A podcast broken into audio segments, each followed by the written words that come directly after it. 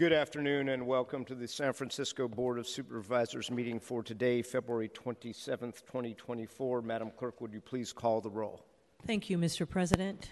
Supervisor Chan. Chan present. Supervisor Dorsey. Dorsey present. Supervisor Engardio. Engardio present. Supervisor Mandelman. Present. Mandelman present. Supervisor Melgar. Present. Melgar present. Supervisor Peskin. Present. Peskin present. Supervisor Preston. Preston present. Supervisor Ronen. Ronen present. Supervisor Safai. Safai present. Supervisor Stefani. Stefani present. And Supervisor Walton. Walton present. Mr. President, all members are present. Thank you. The San Francisco Board of Supervisors acknowledges we are on the unceded ancestral homeland of the Ramaytush Ohlone, who are the original inhabitants of the San Francisco Peninsula. As the indigenous stewards of this land and in accordance with their traditions, the Ramaytush Ohlone have never ceded, lost, nor forgotten their responsibilities as the caretakers of this place, as well as for all peoples who reside in their traditional territory. As guests, we recognize that we benefit from living and working on their traditional homeland. We wish to pay our respects by acknowledging the ancestors, elders, and relatives of the Ramaytush Ohlone community and by affirming their sovereign rights as First Peoples. Please join me in the Pledge of Allegiance. I pledge allegiance to the flag of the United States of America and to the republic for which it stands, one nation, under God, indivisible, with liberty and justice for all. Madam Clerk, do we have any communications? Yes, Mr. President. The San Francisco Board of Supervisors welcomes all interested persons to attend this meeting here in the board's legislative chamber, here in City Hall, a second floor, room 250, or you may watch the proceeding on SFGOV TV's channel 26 or view the live stream at www.sfgovtv.org. To submit public comment in writing, send your uh, comment to the email address bos at sfgov.org or use the post office, uh, the San Francisco Board of Supervisors, the number one, Dr. Carlton B. Goodlett Place, City Hall, room 244, San Francisco, California, 94102 to make a reasonable accommodation request under the ADA or to request language assistance, please call the clerk's office at least two business days in advance by calling 415 554 5184. Thank you, Mr. President. Thank you, Madam Clerk. Colleagues, do we have a motion to approve the minutes of January 3rd, 23rd, 2024? Motion made by Supervisor Walton, seconded by Supervisor Mandelman. On that motion made and seconded, Madam Clerk, a roll call, please. Supervisor Stefani on the minutes. Stefani, aye. Supervisor Walton. Walton, aye. Supervisor Chan. Chan, aye. Supervisor Dorsey. Dorsey, aye. Supervisor Engardio. Engardio, aye. Supervisor Mandelman. Aye. Mandelman, aye. Supervisor Melgar. Aye. Melgar, aye. Supervisor Peskin. Aye. Peskin, aye. Supervisor Preston. Preston, aye. Supervisor Ronen. Ronen, aye. And Supervisor Safai. Safai, aye. There are 11 ayes. The motion is approved. Madam Clerk, could you please call the consent agenda? Items 1 through 9 are on consent. These items are considered to be routine. If a member objects, an item may be removed and considered separately. Would any member like an item or item severed? Supervisor Walton. Thank you, President Peskin. I would like to sever item number six. Okay, we will sever item number six. On the balance of the consent agenda, we will take that same House, same call. Those ordinances are finally passed, passed on first reading, and resolutions adopted. Madam Clerk, could you please read item number six? Item 6 is a resolution to approve the settlement of the unlitigated claims filed by Amazon.com Sales Inc. Uh, against the city for approximately 450,000. This claim involves a refund of payroll expense, gross receipts, and homelessness gross receipts taxes. Supervisor Walton. Thank you, President Peskin. I need to recuse myself from this item due to a publishing relationship with Amazon. And Madam Clerk, I need to also recuse myself from this item as I have with regard to items that specifically involve Amazon as my self employed pension plan has Amazon stock. Uh, Is there a motion to recuse myself and Supervisor Walton, made by Supervisor Mandelman, seconded by Supervisor Safai? Uh, And why don't we take the roll on that, and then I will hand the gavel over to Supervisor Mandelman, who will conduct the vote on item number six. Madam Clerk, a roll call, please. On the motion to excuse Supervisor Walton and Peskin from item six, Supervisor Stefani. Stefani, I. Supervisor Chan. Chan, I. Supervisor Dorsey. Dorsey, I. Supervisor Engardio. Engardio, I. Supervisor Mandelman. Aye. Mandelman, I. Supervisor Melgar. Aye. Melgar, I. Supervisor Preston. Preston, I. Supervisor Ronen. Ronen, I. And Supervisor Safai. Safai, aye. There are nine ayes.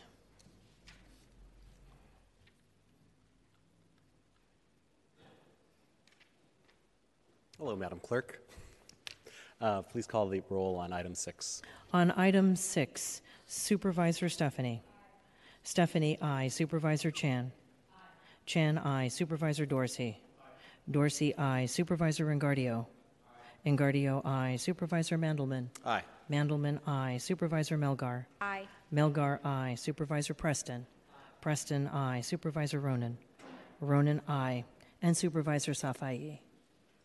Safai, I. There are nine ayes. The item passes. Madam Clerk, could you please read the next item?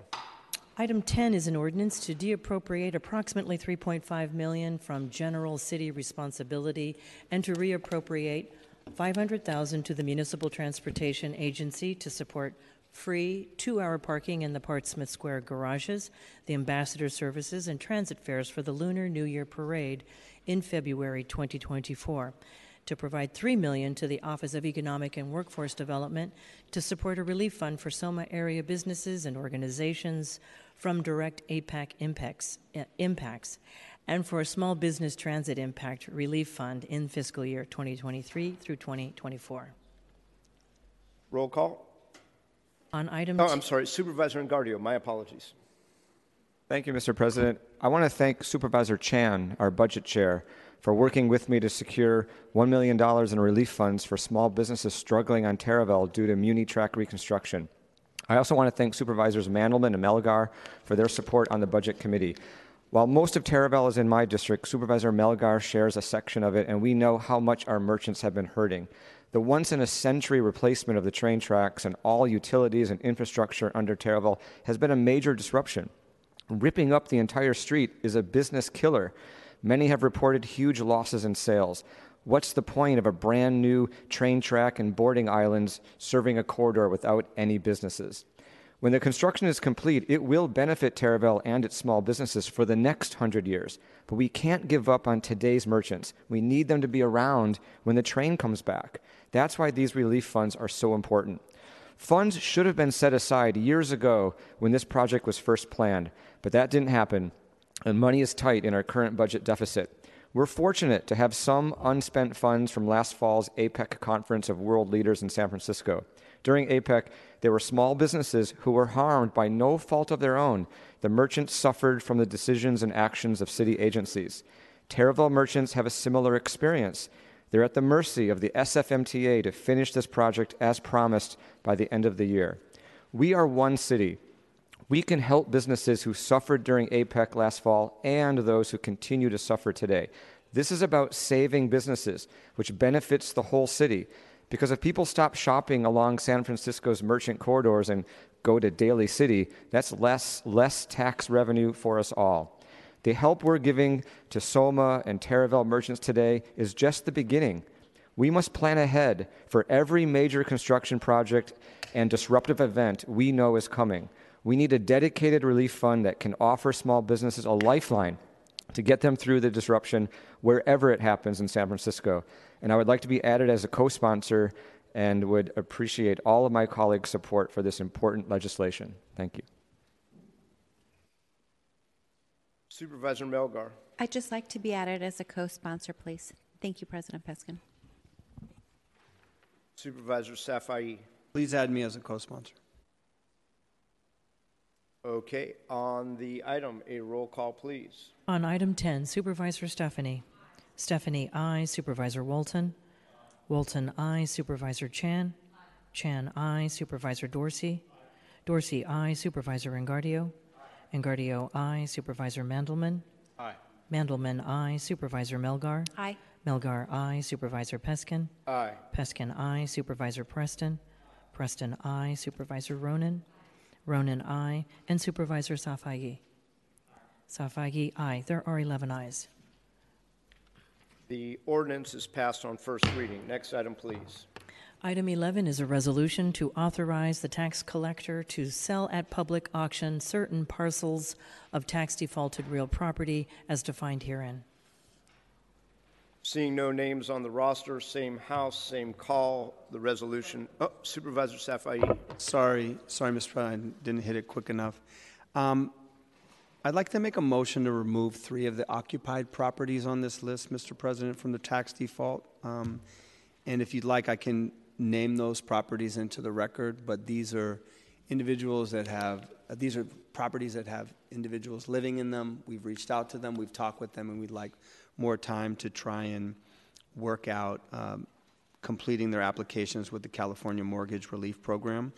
They're great candidates for the program and think if with more time they'll be successful in paying their delinquent property taxes.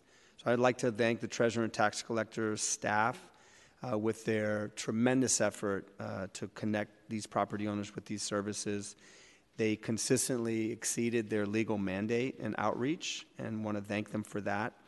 Um, nonprofit legal services from HERA, Homeownership SF, Balance, legal assistance for the elderly, and um, connecting them with the state programs like Cal Mortgage Relief and Cal HFA. So, thank you. If we can uh, amend and remove, should I read the property addresses into Yes, the record? please. Okay, 92 Ellington Avenue. Uh, What page? Um, I think it's on page three of the auction list.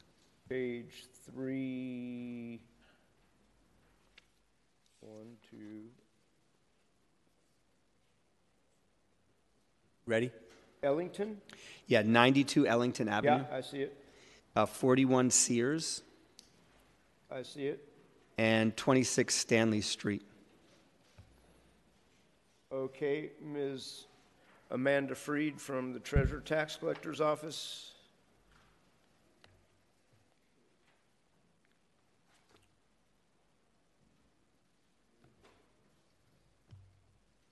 Hi, good afternoon. Amanda Freed from the Treasurer's Office. Uh, we have no objections. Thank you. Thank you. All right, so a motion made by Supervisor Safai to remove the three aforementioned properties, seconded by Supervisor Stefani. Colleagues, can we take that amendment without objection? Without objection, the amendment is passed, and on the item as amended, we will pass it same house, same call. The resolution is adopted as amended. Next item, please. Item 12 is a resolution to authorize the Mayor's Office of Housing and Community Development to expend 200,000 Soma Community Stabilization Fund monies to address various impacts of destabilization on residents and businesses in Soma for a term through June 30th, 2026. Same house, same call. The resolution is adopted. Next item. Item 13, resolution to approve and authorize the ex- execution of a First Amendment to the amended and restated loan agreement with Octavia RSU Associates, say California Limited Partnership, to increase the loan amount by approximately 8.56 million a- a- and for a new total loan amount of 35 35.3 million to finance additional costs related to 78 Haight Street and to authorize the mayor and the director of the mayor's office of housing and community development to execute documents, make certain modifications, and take further actions as defined in the resolution. Seeing no names on the roster, same house, same call. The resolution is adopted. Next item, please. Item 14, this is a resolution to approve and authorize the execution, delivery, and performance of the amended and restated lease number 17134 for Building 49 located at 701 uh, Illinois Street within Crane Cove Park between the Port of San Francisco and the Young Men's Christian Association of San Francisco, the YMCASF, with no change to the initial term of 10 years, retroactive to August 1st, 2023, plus options to extend for a total term of up to 34 years and 11 months, to include an initial $93,000 annual base rent, to affirm the CEQA determination and to make the appropriate findings. Seeing no names on the roster, we'll take this same house, same call. The resolution is adopted, and I'd like to recognize and acknowledge the students visiting from Minerva University who are observing the Board of Supervisors for their Civics and Government course. Welcome. Madam Clerk, would you please read the next item? Item 15 was referred without recommendation from the Budget and Finance Committee.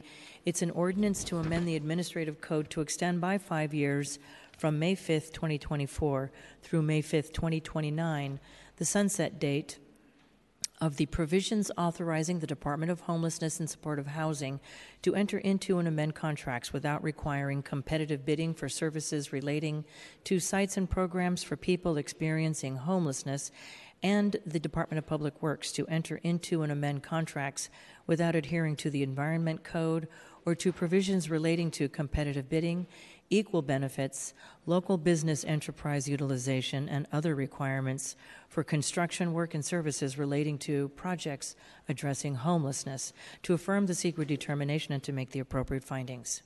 Roll call. On item 15, Supervisor Stefani. Stefani, I. Supervisor Walton. Walton, I. Supervisor Chan. Chan, no. Supervisor Dorsey. Dorsey, no. Supervisor Engardio. Engardio, I. Supervisor Mandelman. Aye. Mandelman, I. Supervisor Melgar. Aye. Melgar, I. Supervisor Peskin. No. Peskin, no. Supervisor Preston. Preston, I. Supervisor Ronen. Ronen, I. And Supervisor Safai. Safai, no. There are seven ayes and four noes, with Supervisors Chan, Dorsey, Peskin, and Safai voting no. The ordinance is passed on first reading. Next item, please. Item 16, this is an ordinance to amend the Public Works Code to waive the banner and inspection fees for nonprofit organizations in certain neighborhood commercial districts and neighborhood commercial transit districts through December 31st, 2026, to affirm the CEQA determination and to make the appropriate findings. Roll call. On item 16, Supervisor Stefani. Stefani, I. Supervisor Walton. Walton, I. Supervisor Chan. Chan, I. Supervisor Dorsey. Dorsey, I. Supervisor Engardio. Engardio, I. Supervisor Mandelman. Aye. Mandelman, I. Supervisor Melgar. Aye. Melgar, I. Supervisor Peskin. Aye. Peskin, I. Supervisor Preston. Preston, I. Supervisor Ronen. Ronen, I. And Supervisor Safai. Safai, I. There are 11 ayes. The ordinance is passed on first reading. Supervisor Walton? Okay, next item, please. Item 17, this is a resolution to apologize on behalf of the Board of Supervisors of the City and County of San Francisco to African Americans and their descendants for systemic and structural discrimination, targeted acts of violence, and atrocities, and committing to the rectification and redress of past policies and misdeeds. Supervisor Walton? Thank you so much, Chair Peskin. I just want to take the time first to thank all of my colleagues for their co-sponsorship of this historic resolution. I also want to thank the entire African American Reparations Advisory Committee, the entire community, including all of our allies, and everyone who continues to want to right the wrongs of past harms. This historic resolution apologizes on behalf of San Francisco to the African American community and their descendants for decades of systemic and structural discrimination, targeted acts of violence, atrocities, as well as committing to the rectification and redress of past policies and misdeeds. We have much more work to do, but this apology most certainly is an important step and one of the over 100 recommendations made by the African American Reparations and Advisory Committee. Thank you. Thank you, Supervisor Walton. Supervisor Preston? Thank you, President Peskin. And uh, Supervisor Walton, I want to thank you for your leadership on this resolution, um, as well as your steadfast commitment um, to racial justice and specifically to making uh, reparations a reality here in City and County of San Francisco. And I also want to join with you in thanking uh, Chair McDonnell, Vice Chair Hollins, the entire Reparations Advisory Committee for their work, as well as the Human Rights Commission uh, for facilitating uh, the, the, work of the uh, of the Reparations Advisory Committee. Um, and as you've noticed, this formal apology was a recommendation of the Reparations Advisory Committee. I fully support it and uh, proudly co sponsored it um, at introduction. Uh, I did want to comment, and we had a very interesting hearing, I thought, in uh, GAO and appreciated a lot of the public testimony. Um, Chair McDonnell noted at the GAO committee hearing on this uh, that we know that an apology without action uh, rings hollow. Um, and I think that's why this must be seen in context as a necessary part of accountability and reparations, not as an end in itself. But it is an important step nonetheless uh, and is meaningful and lays the groundwork for further commitments to the black community uh, here in our city.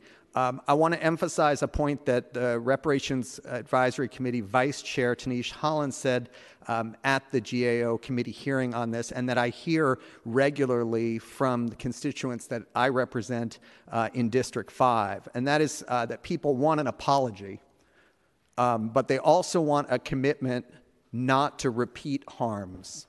And too often, our city engages in policies that, in the words of Vice Chair Hollins, quote, guarantee repetition. And right now, some leaders will back this apology while also backing drug testing to deny public assistance benefits to the poor, ramping up arrests of people addicted to drugs, criminalizing homelessness instead of housing people, building unaffordable housing for mostly wealthy white people on public housing land, and removing oversight of police when they use force disproportionately against black and brown people. We have an obligation to center racial justice in every aspect of our work. And as Vice Chair Hollins said in the committee, a tenet of reparations is a guarantee of non repetition. This city has policies that are doing harm and we see new policies being proposed every day, particularly in the context of political campaigns that will compound that harm. And I think it's our job as supporters of reparations, and I'm proud that every member of this Board of Supervisors is on record supporting reparations, but it is our job as supporters of repar- reparations not just to back good policies, but as Vice Chair Hollins put it, to quote, stand in front of anything that will do more harm to black San Franciscans and all of San Francisco. Meanwhile, we have before us this important resolution. Uh, as with the reparations report, the resolution itself is an educational document, and I would urge everyone in the public to read it in its entirety. And I appreciate the care and thought uh, that Supervisor Walton and his team put into uh, such an important resolution. Um, in committee, I quoted in detail from the resolution about some provisions with particular residents, particular residents uh, for the community I represent in the Fillmore. I will not reread those provisions. You can read them uh, for yourself. But I will say that it is the part about redevelopment and the legacy of displacement from the Western Addition. And this is not just history. And I want to emphasize this. We face similar issues right now, today and how we handle development issues at Midtown Park Apartments, at Plaza East, at the Safeway lot, and other housing complexes in the Western Addition will show whether we have learned from the past and are committed to repairing damage, delivering for black residents, and bringing displaced families back to the Fillmore, or whether we simply repeat the injustices of the past, placing profits over people to the detriment of black residents of San Francisco. So thank you again, Supervisor Walton, for your leadership on this resolution and far beyond this resolution. Um, it is a privilege to serve on this board with you. Thank you, Supervisor. Supervisor Ronen. Supervisor Ronen. Thank you. Supervisor Ronen. Thank you. I wanted to uh, thank you, Supervisor Preston, and associate myself with your comments. I, I was thinking the exact same thing, and I don't need to repeat it. Um, but I wanted to just take the opportunity uh, to thank you, Supervisor Walton, for providing uh, so much leadership on this board uh, to get some measure of justice for the black community here in San Francisco. Uh, this, th- this apology is a historic uh, move, and it's and, and it is meaningful in and of itself. But it's it's just the beginning and not nearly enough. And uh, standing next to you, fighting uh, for real material changes uh, for the Black community in San Francisco has has been an honor, and I just can't commend your fight and your work enough, and the work of this entire community. I also just wanted to mention and add to what Supervisor Preston said that there was a moment in history during the pandemic in 2020 after the horrific murder of George Floyd where you could feel a change happening and you could feel uh, a recognition of the, the injustice and, and horrors of slavery and its legacies in this country and the continuing horrors and injustice from slavery that happen every day today. And there was a moment where, even in the midst of a very scary pandemic, uh, people in the United States were everywhere, all across the country, out in the streets and saying, enough is enough. And it was one of the most exciting moments that I've ever gotten to live through because it felt like there was a real fundamental change and reckoning happening. And then, and then I don't, and then I don't know what happened, but that moment seems to have gone away. And now we are back to the same old, same old record, rhetoric uh, that has continued uh, the injustices and the inequities uh, and, the, and the awful racism against the African American uh, population uh, all over the country and right here in San Francisco. And uh, similar to Supervisor Preston, that same old rhetoric, blaming, blaming poor people for their poverty, uh, blaming uh, uh, the victims of injustice for the injustice. All the same old tired, over incarceration techniques to deal with health issues that have failed for the past hundred years in this country. So I just really hope that uh, beginning uh, with this official apology, which is a big deal um, here in the city, that we get back to that moment in May of 2022 or 2020 um, where we saw the beginnings of uh, a monumental change. And um, just so proud to be a co sponsor and to be voting on this today. Thank you. Supervisor Safai. Supervisor Safai. Thank you, President Peskin. Thank you, uh, Supervisor Walton, uh, for your tremendous effort uh, working with the uh, advisory committee with all the recommendations. I think this is the least of which what we could take. I really appreciate uh, what you said and the words you said and, and putting a fine point on it. Um, this is one step, but there's a lot more work that needs to be done. So thank you for your leadership. Um, Supervisor, also want to add on to what Supervisor Preston said. I mean, we have a we have a real world example in this moment. Two lots that were sold by the redevelopment agency that displaced black owned businesses and black families in the historic Fillmore. For 1.5 million, those lots were sold. And they asked Safeway to come in, and here we are now, those lots are up for sale. And I know that we can do better. We can come back and ensure that we're going to make sure that that is something that the black community benefits from for generations to come. So I appreciate that. Thank you for your leadership, and I'm, I'm proud to have my name on uh, a first step, which is the simplest step. And thank you to Chair McDonnell. Thank you for being here. Thank you for being in the audience, and thank you for your leadership as well. Thank you, Supervisor. Thank you. All right, that's enough. Ma'am, ma'am, ma'am, we had public comment on this item. That's, ma'am, Colleagues, see no other names on the roster, this resolution is approved. Same House, same call. The resolution is adopted unanimously. Next item, please. Item 18, this is an ordinance to authorize Madam Clerk, settlement. would you read items 18 through 20 together? Thank you, Mr. President. Item 18, this is an ordinance to authorize settlement of the lawsuit filed by Mason Masuda against the city for approximately 9 million involving alleged personal injury on a city street. Item 19, this resolution approves settlement of unlitigated claims against Florence Kong, Kinwo Construction, Inc., Kwanwo Ironworks, Inc., and SFR Recovery, Inc., for restitution and civil penalty payments totaling 750,000. The claims involve allegations that Florence Kong provided gifts to a city official with the intent to unlawfully influence city officials in award of city contracts to the Kong parties. Other material terms of the settlement are that all of the Kong parties will be debarred except for Kwan Wo Ironworks Inc., which will be uh, suspended for a minimum term of three years and until full payment of the uh, settlement amount of 750,000 has been made.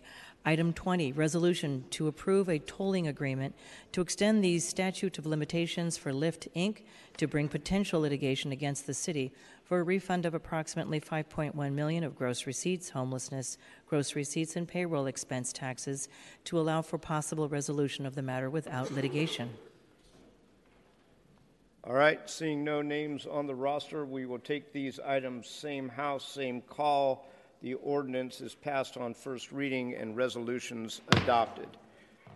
Madam Clerk, why don't we go to our 230 special order commendations? And I don't see our controller. Did he skip out on, it? there he is. He's here.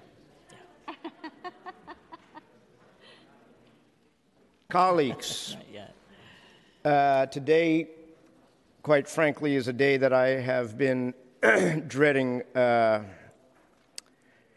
since our esteemed controller confided in me back in September that he would be, I think the term is now officially stepping away from his heralded role as our city controller and all around problem solver after serving as a true public servant for the last 26 years. Um, I know you all know this, but Ben is one of those stable, consistent, and dedicated public servants uh, who kind of grew up in this building uh, after being relocated uh, or after relocating to San Francisco and being hired by my then nemesis, who I honored in these chambers a couple of weeks ago, former Mayor Willie Brown, back in 1997. He was a trusted budget and financial advisor, serving five mayors, although our budget analyst, uh, Harvey Rose, noted that he has actually served under five controllers uh, and many, many more boards of supervisors through recessions, economic booms, good fiscal times, and bad. Ben served as a mayor's budget analyst, city services audit analyst, mayor's budget director, and deputy city administrator before being appointed by Mayor Newsom and confirmed by the Board of Supervisors that I was then president of back uh, in 2008 as San Francisco's controller.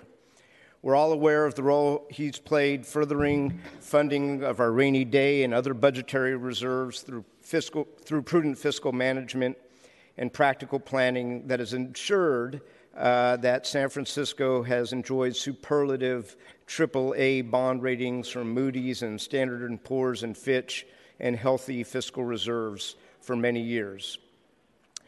He was an anchor during some of the darkest days of the pandemic with an entire team of incredibly hardworking staff that worked around the clock at the Emergency Operations Center and City Hall, uh, not only to interface with FEMA and the federal and state government, uh, but help run the city through a successful COVID pa- pandemic operation, uh, even through uncertainty and dwindling coffers uh, and everything that loomed overhead.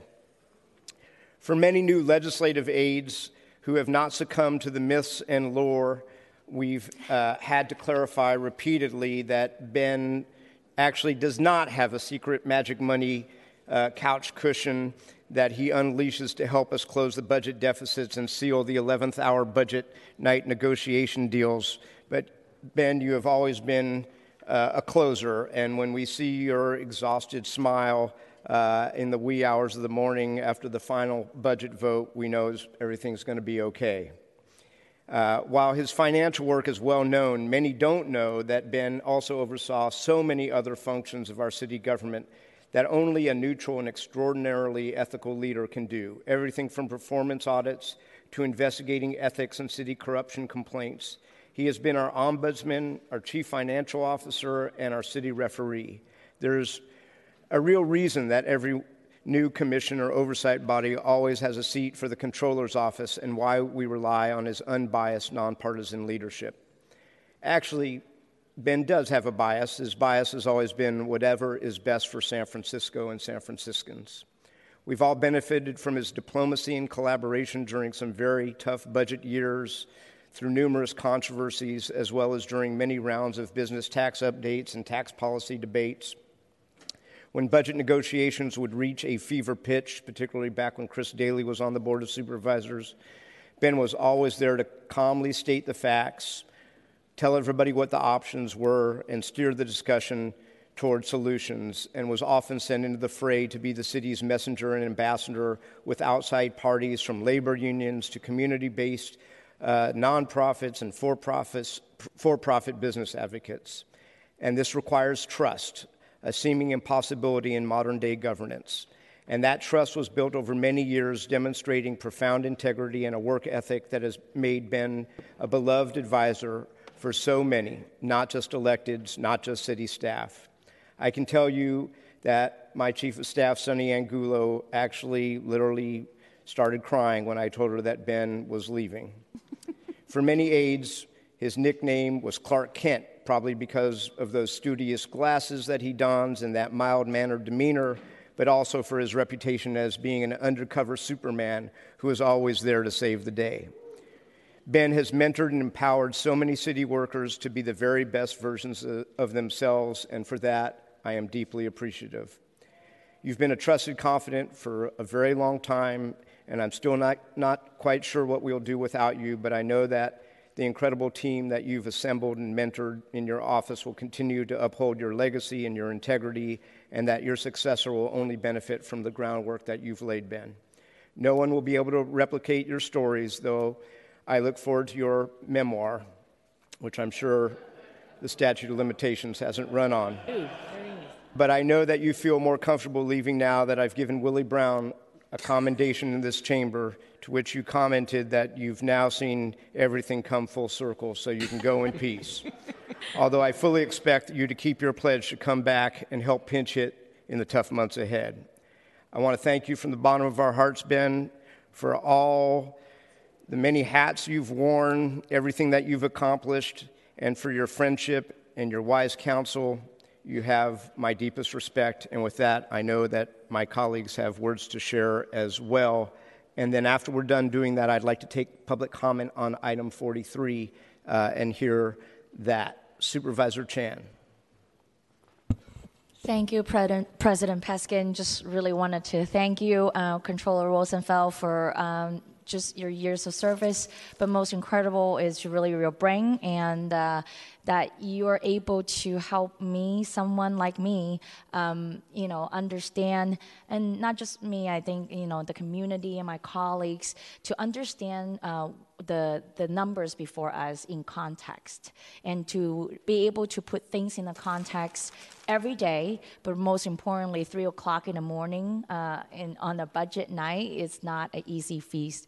And I still have the little sticky that you gave me uh, budget night for the for in 2023. Just help me put things in context about both in the overall big budget process, but also what we also know as um, you know finalizing the add-back and whatnot. Uh, but just that ability to put things in that one little sticky note, uh, it was just amazing. And I just am so grateful. We're gonna, you're gonna be greatly missed. Um, and I think uh, then our newly appointed controller, Greg Wagner, had a big shoes to fill.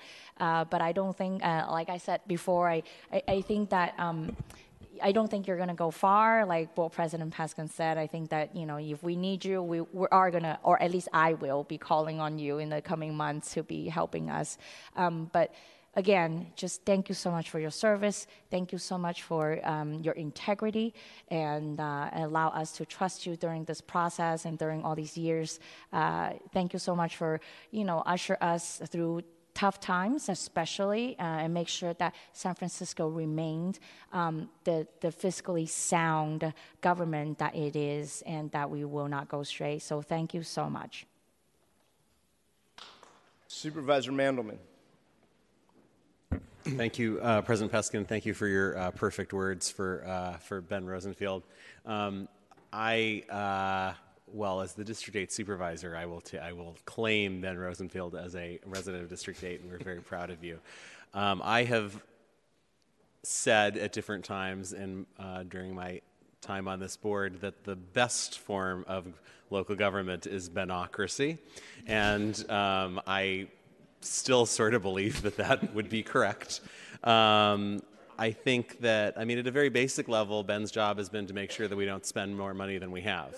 And um, he, has, he has done that. But he has done so much more, um, I think, working with Room 200 and with us, and somehow managing to make each of us who all see the world through slightly different or very different eyes with different perspectives um, trust him and believe that he can uh, be honest and transparent about his own um, policy preferences and also understand our policy preferences and try to figure out the best, uh, most productive, least destructive way to do whatever the thing is that we want to do. And he's um, just an extraordinary talent, and I feel so lucky um, that I have been able to work with Ben uh, for these years, and uh, I uh, am not thrilled about your your leaving. Without uh, uh, um, it is um, uh, Greg Wagner is stepping into um, hard shoes to fill.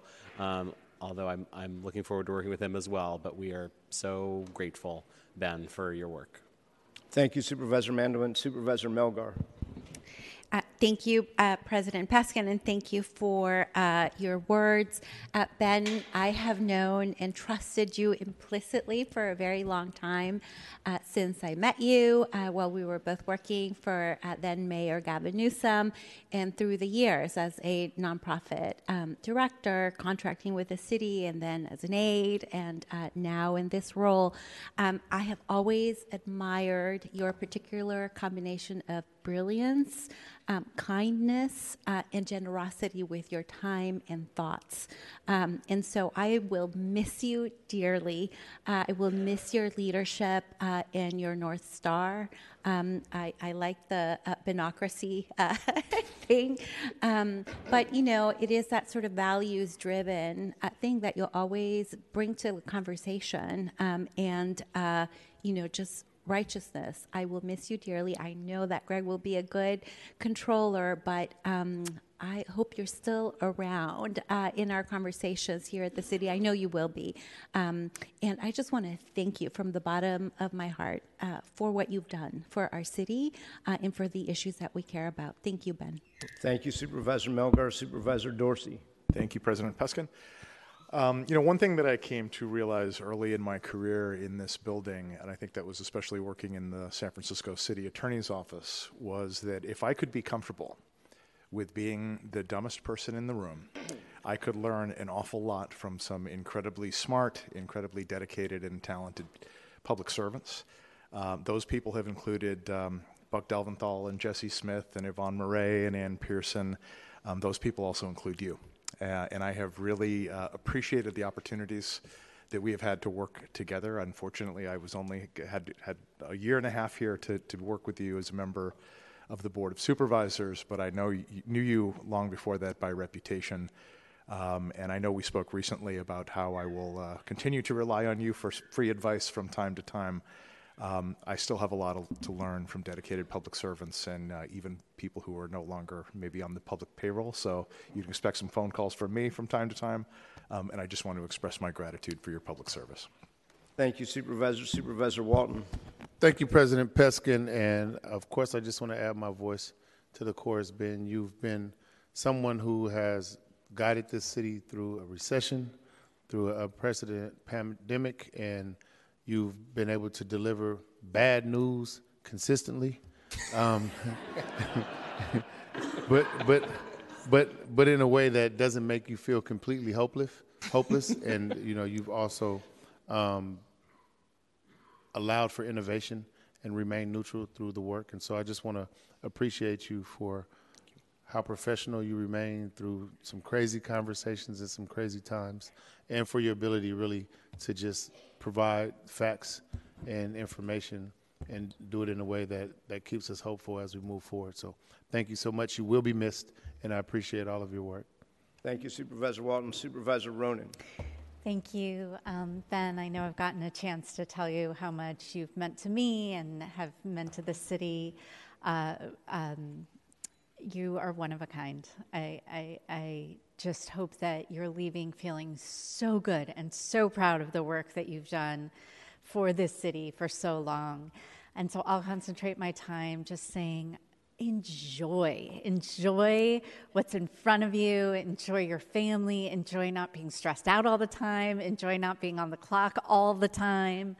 Uh, you have given so much of yourself and have done such extraordinary work. And I hope uh, that in this transition time, you have a blast and whatever you decide to do next uh, ignites your fire and uh, takes advantage of your enormous talent. Uh, but I also hope that I get to keep in touch with you forever because you have been someone that I've admired uh, so deeply in the city and just very grateful for all your work. Thank you, Supervisor Ronen. Supervisor Preston. Thank you, President Peskin, and uh, ditto to what my colleagues have said. It's interesting on the bad news that Supervisor Walton referred to. I don't know, for the first few years when I was in this job, it was a little bit of a pattern. I don't know for the rest of you, where you get the really bad news from Ben followed in your next meeting by it's not as bad as I thought it was, and then follow the next meeting with it's actually good news. But all that seems to have vanished in the last year, and so Ben is getting out uh, just in time and leaving for Greg the uh, the unenviable task of uh, delivering bad news that gets worse. Let's hope not. Um, but eh, look, I, I, you know, my colleagues have said it. You're eh, one of a kind, and uh, just bring such incredible um, integrity, professionalism, uh, consistency, kindness, um, and uh, just just tremendous service to this city and to the people of this city. And no matter what politically charged environment you are walking into, delivering in a, in a, in a, um, in a professional way and in a real way for the people of San Francisco is what guides you at every step of the way. Um, I am sad to see you go as well. Um, I will say this as I've thought about it and thought about how we're going to do some of these things, whether it's dealing with the budget or trying to come up with creative approaches, and I won't go through all of them, but there are so many things where it seemed like it was impossible to do until you have a long conversation and then another one with Ben Rosenfield, who sits down and figures out how we're going to get it done for the city, uh, the, the city and the residents of the city.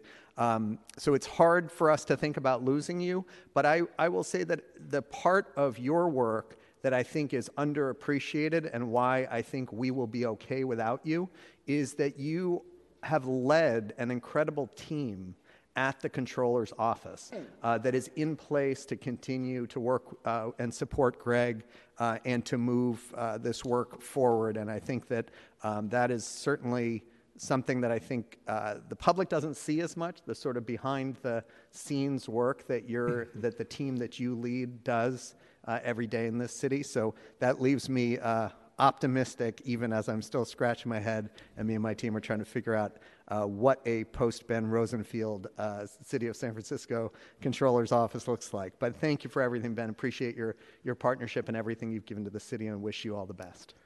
Thank you, Supervisor Preston. Supervisor Safai. Thank you, uh, President Peskin. Thank you, uh, Ben, for your tremendous service to our city.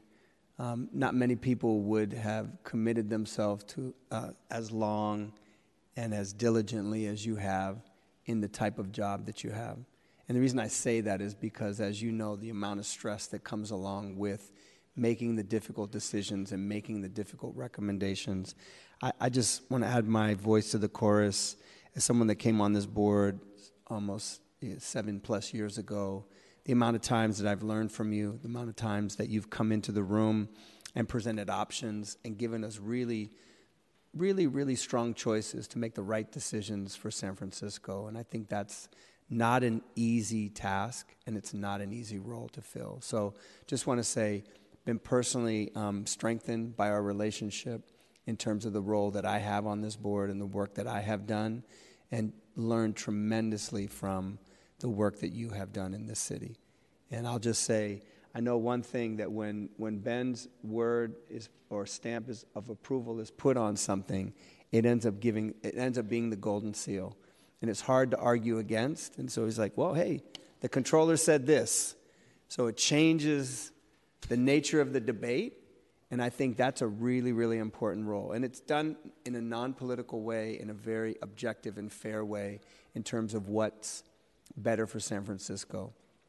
Often you'll hear the words come out of Ben's mouth. Well, I'm going to give you some options.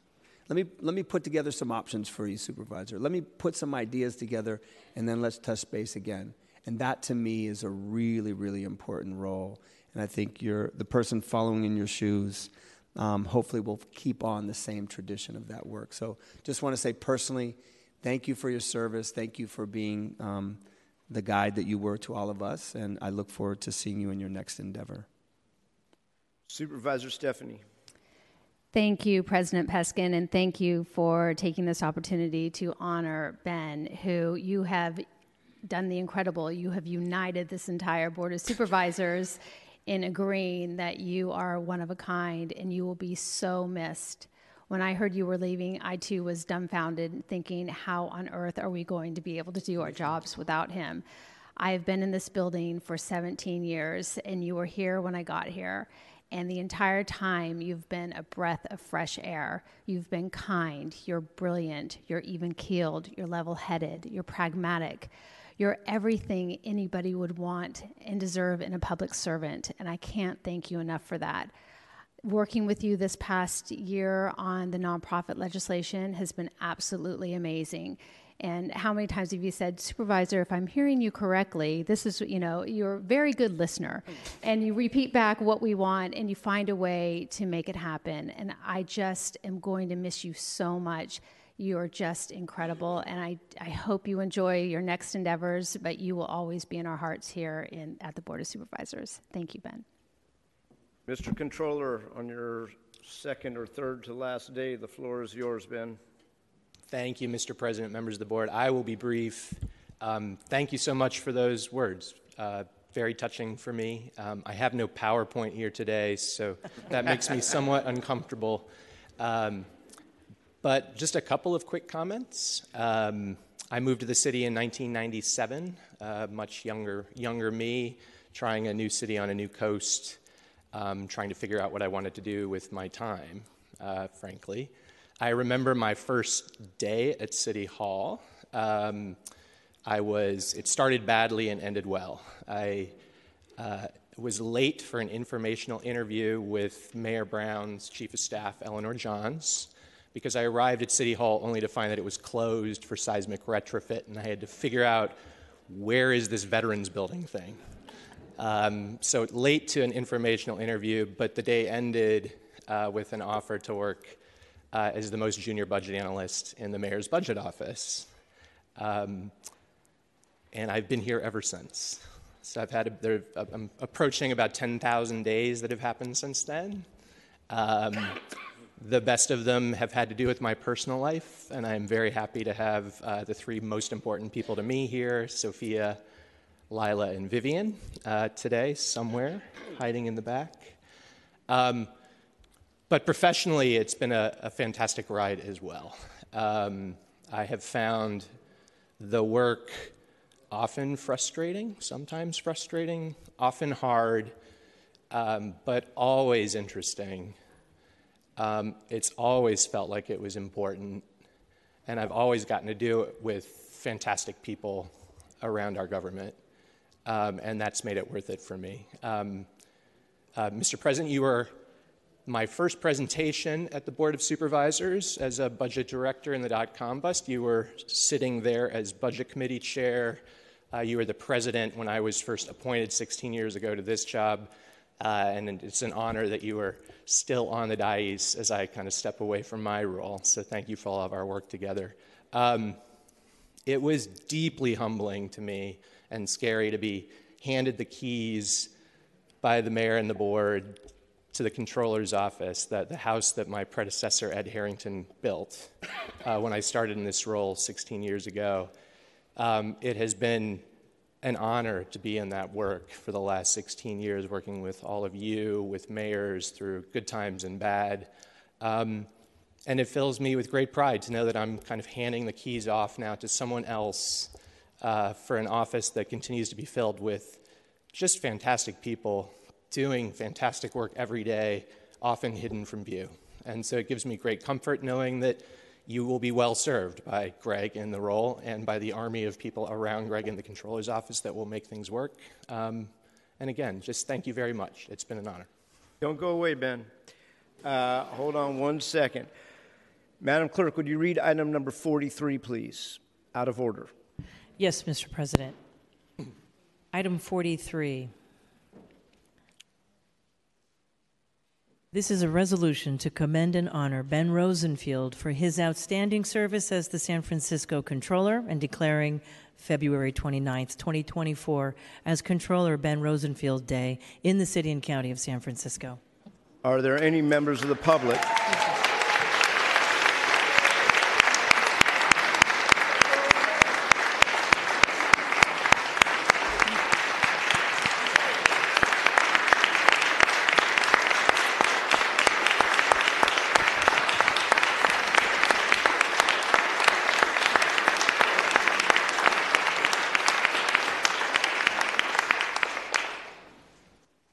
Vivian, this is your chance for public comment. Are there any members of the public who would like to comment on item number 43?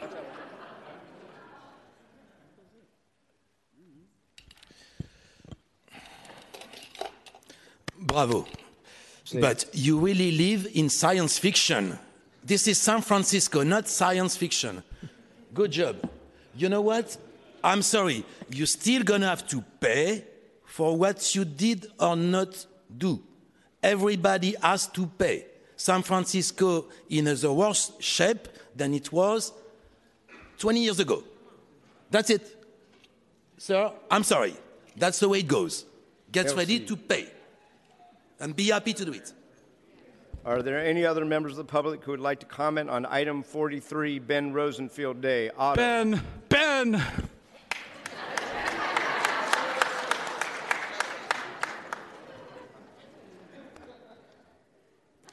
I would just like to say that it's been an honor to work for the controller, and we will miss him every day, except for the fact that our snacks will not disappear quite so quickly in the. In the Seeing no other members of the public for item 43. Mr. President, Yes. we do have an ADA requester. Ah, okay, please proceed.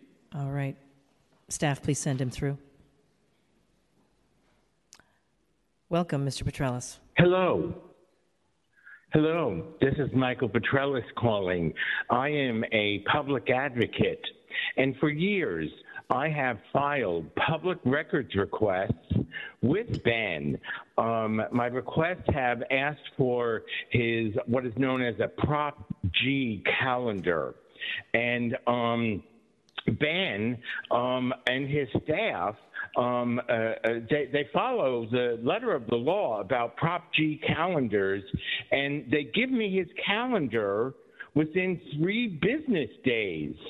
And um, this is in a remarkable contrast with other public officials who, when I make a request for their Prop G calendars, they don't acknowledge that I've made the request or they don't provide me with their uh, calendars within three business days.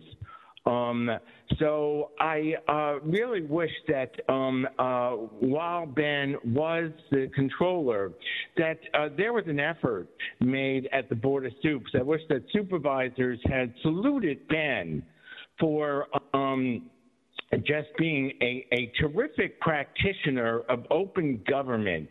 And when a member of the public has come to him and his staff for um, uh, not only his calendar, but um, emails about certain subjects and all, they again um, acknowledge receiving the request and then they process it um, as required by law um, within a few business days.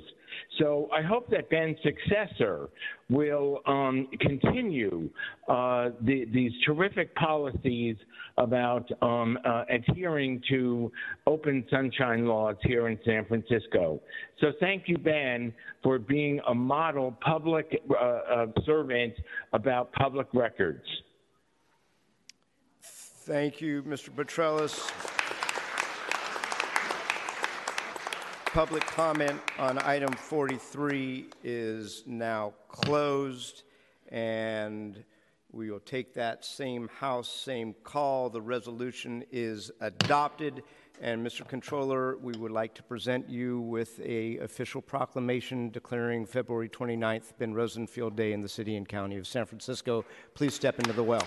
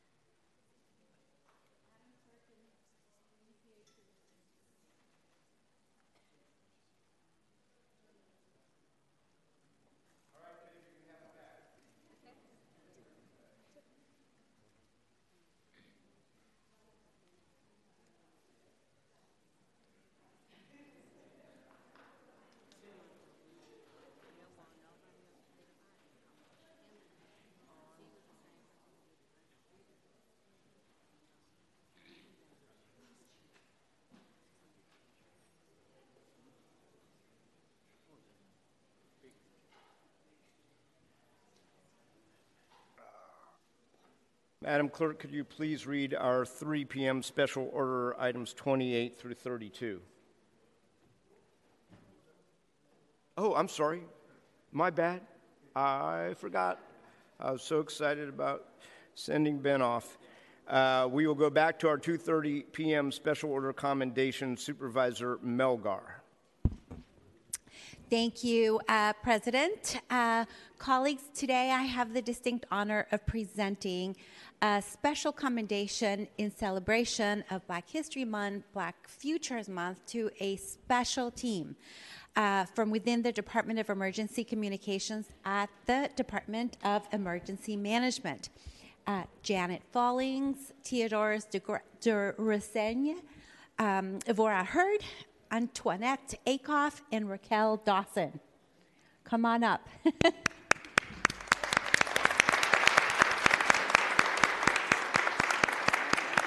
Together, uh, this outstanding team has a collective 132 years of service to our city um, in keeping our whole community safe. Uh, this dedicated group of people helped get our department through COVID pandemic, the staffing crisis, construction woes during the renovation of the 911 dispatch center, um, power outages, a national security special event, as well as countless everyday emergencies.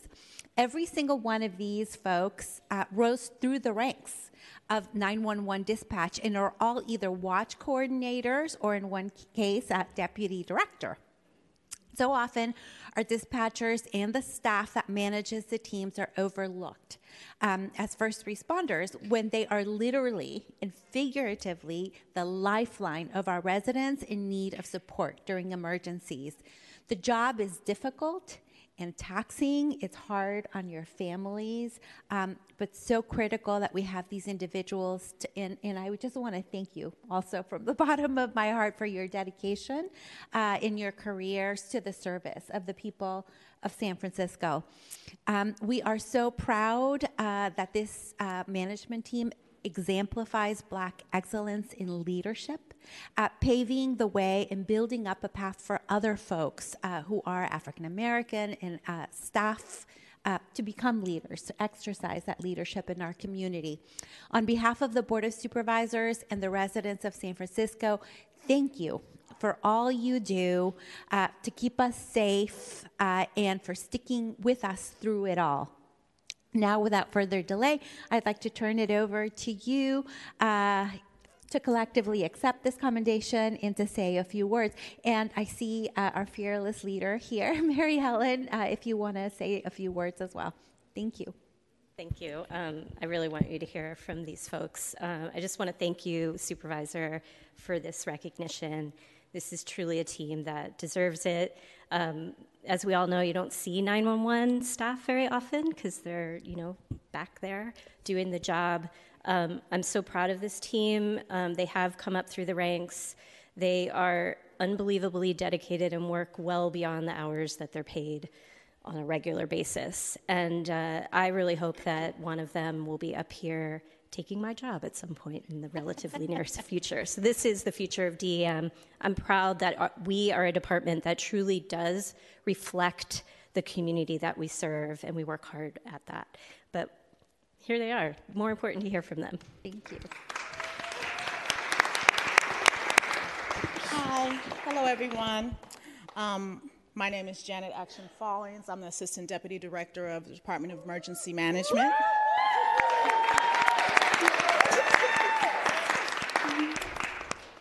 Okay, I would like to thank the mayor and the board for this wonderful recognition. It is an honor. Additionally, I would like to thank all the women of DEM that helped me along my career path. Oh, I was trying not to cry.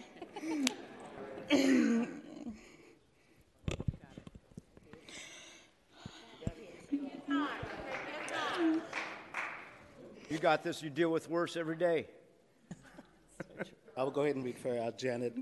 Um, additionally, she would like to thank all the women of DM that helped uh, her along, along with all of us on our career path. Um, all the African Americans in the admin who blazed uh, trails for us Will Silas, Carrie Dalrymple, and countless supervisors and dispatchers. I would also like to thank my family and friends, and most of all the ancestors who came to this land in chains and could not fathom me or us or this moment. Janet Thank you. Fallings.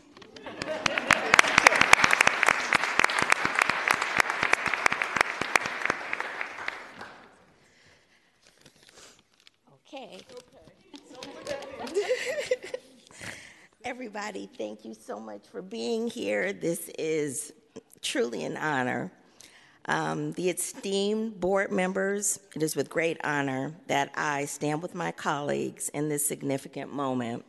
We are proud to be the first group of African Americans acknowledged as part of the Department of Emergency Management's management team. We will not be the last. We recognize the work of our predecessors who labored under different circumstances. I want to express my gratitude to Director Mary Ellen Carroll and Deputy Director Rob Smuts for their open door policy, which we value greatly.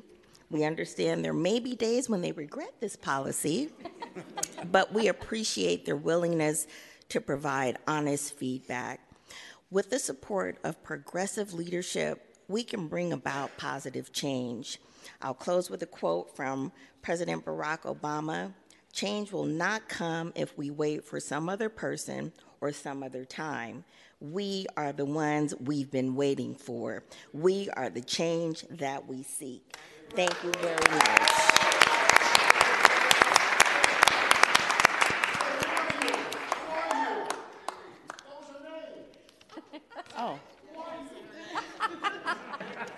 My family. I am Evora Janan Hurd, daughter of Levon Janan Kellum King, niece of Carol Tatum. Thank you.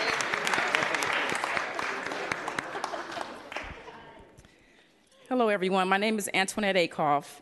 I have been at the Department of Emergency Communications for 23 years 14 years as a dispatcher, eight years as a supervisor, and as last August, I joined the management team as a coordinator within our department. It is such a wonderful honor to be here and to be recognized today. I would like to give an extra special thank you to our esteemed mayor, London Breed, to our supervisors, and also our director, Mary Ellen Carroll, and our deputy director, Robert Smuts, who is not in attendance on today. You know, when I started 911 23 years ago, it was so scary to enter a job of the unknown, let alone assist 911 callers who were not having a good day and possibly were having the worst times of their lives. But to walk into that establishment back in 2001 and to see others who looked just like me was everything. In a world where African Americans are the minority, I cannot express the importance of representation. Back then, it was so good to see dispatchers, supervisors, and managers alike who looked just like me. It allowed me to see what was possible within our department. It was the hope that I saw back then that actually is allowing me to stand here on today. And it is the same hope that I have for the other dispatchers and supervisors to see, to know what is possible.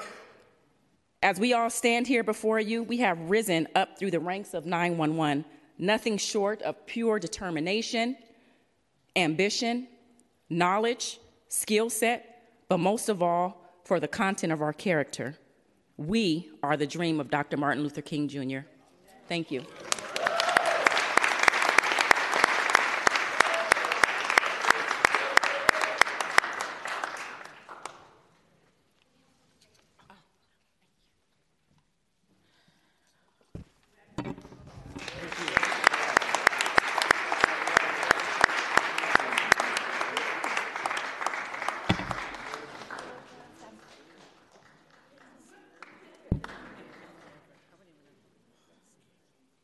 Supervisor Preston.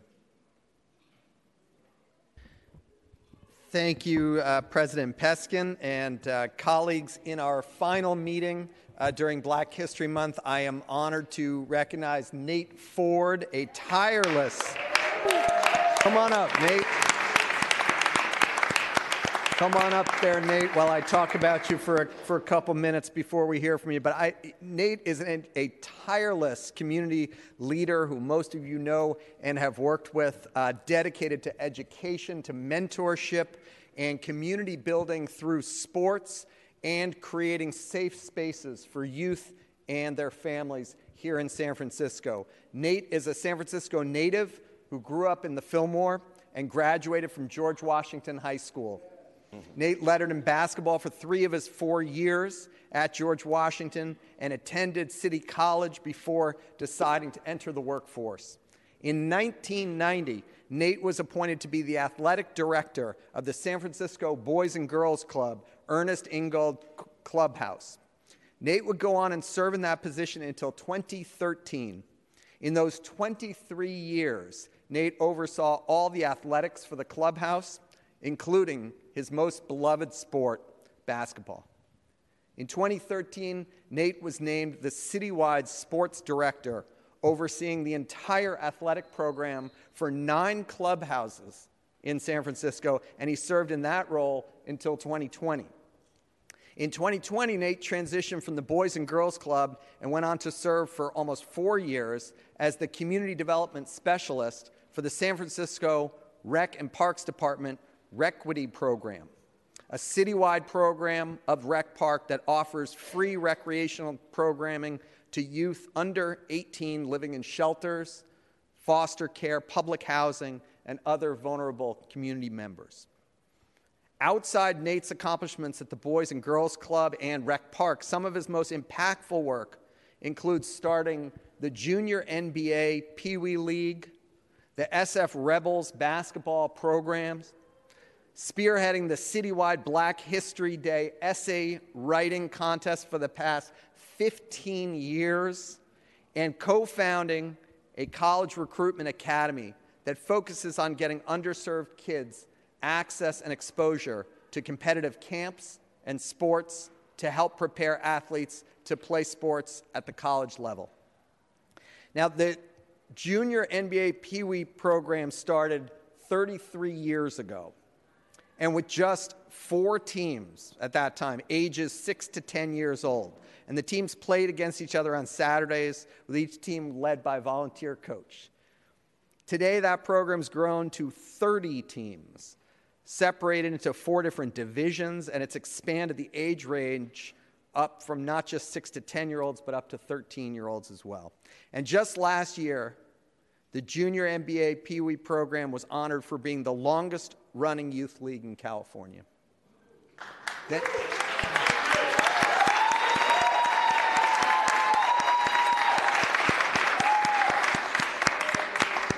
Before I finish up, I just want to note this. When I hear Ben Rosenfield and all of us talking about Ben Rosenfield, I think I feel bad for whoever's going to come after this guy for commendations. then I realized I'm giving an award to Nate Ford. I don't feel bad at all because I could go on all day about this man. So then you have Nate's SF Rebels traveling basketball programs began with just one team 34 years ago. It's still going strong. It's expanded to 16 teams, and the Rebels are nationally recognized advanced basketball program, travels locally in the region and nationally to compete against the nation's best while also maintaining, and Nate always insists on the participants maintaining good academic standing while they play ball.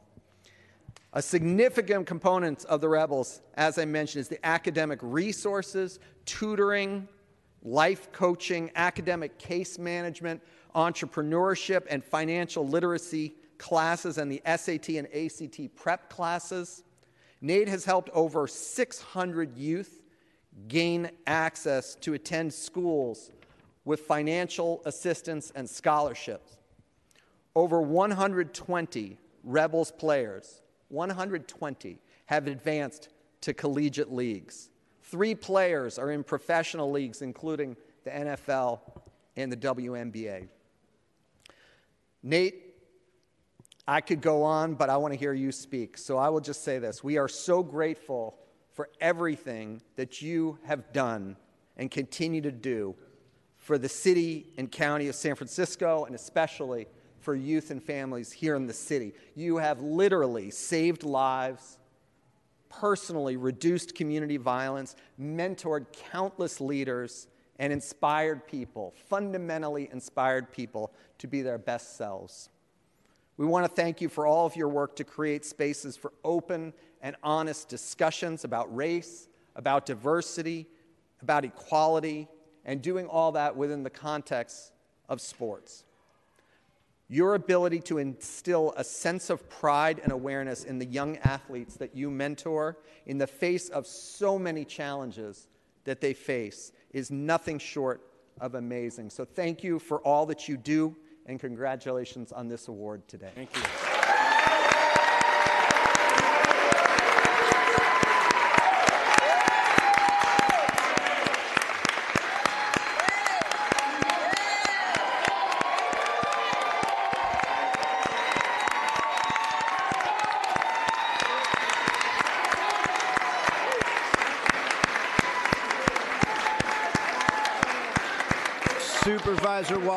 Supervisor Walton.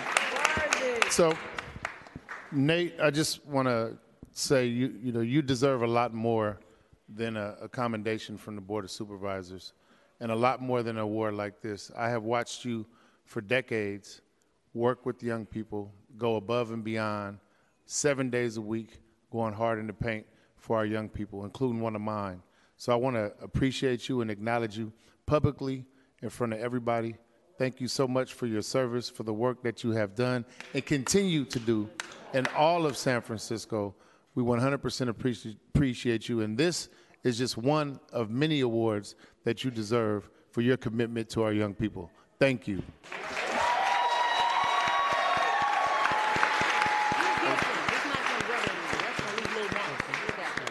Mr. Ford.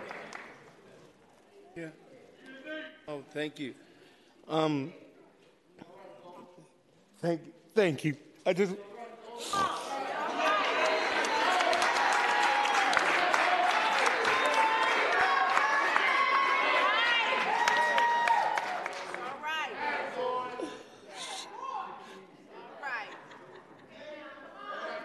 just thank you supervisor preston thank you um, supervisor walton thank you colleagues Supervisor Ahsha, um, Safai, thank you. Uh, Mayor Breed, appreciate you. Um, it's um, it's a thankless job, and it's a tireless job, and it's more than basketball. It's you know, turning kids around, redirecting.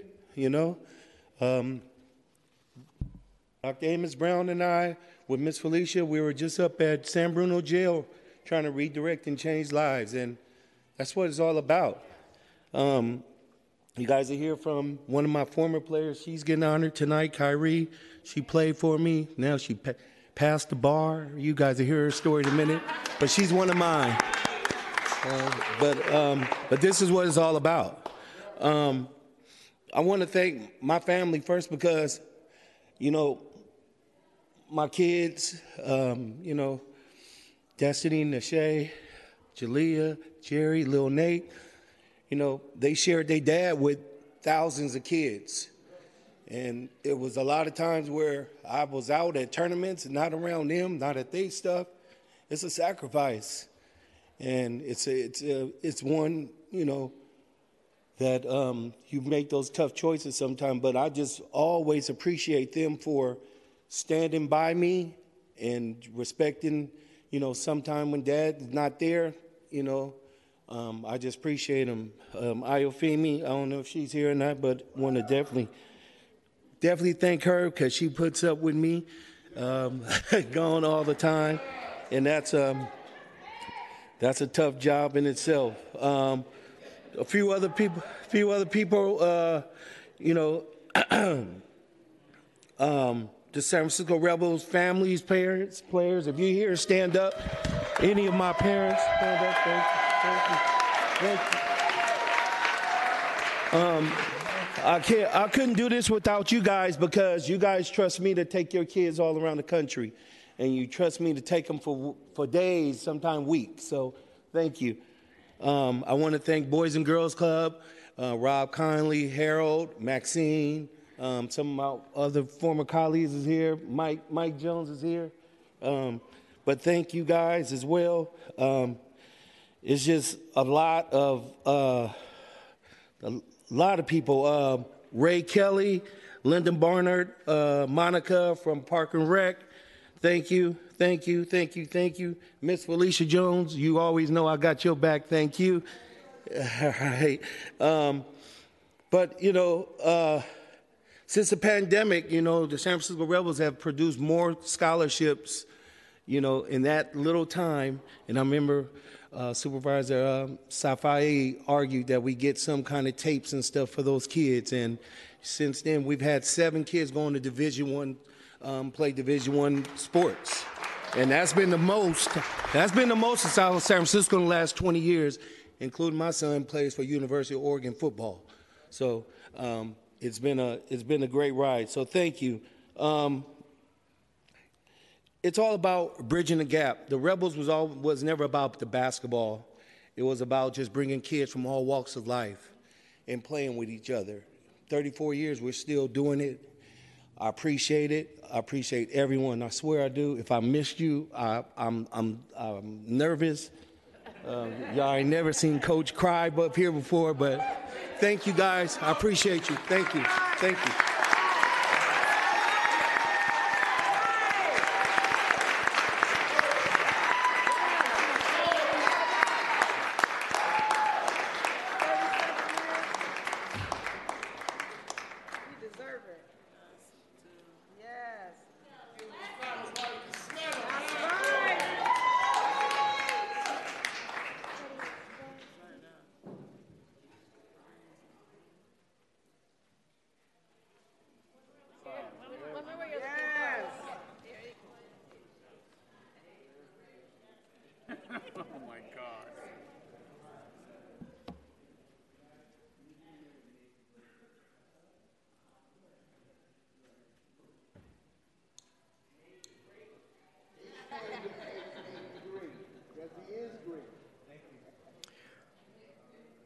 Supervisor Mandelman.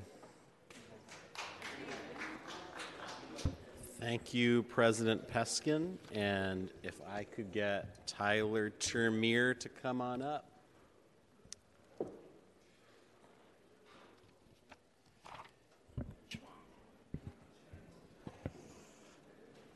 Dr. TerMeer.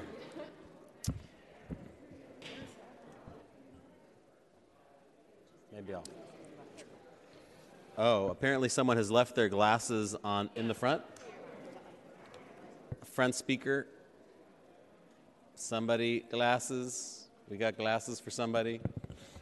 Thank you, All right. Mr. Clerk. Hello. All right. Uh, colleagues, today on this final Tuesday of Black History Month, I have the joy and honor of presenting a special commendation to Dr. Tyler TerMeer, LGBTQ plus and HIV/AIDS activist, movement leader, philanthropist, fierce dresser, and CEO of the San Francisco AIDS Foundation.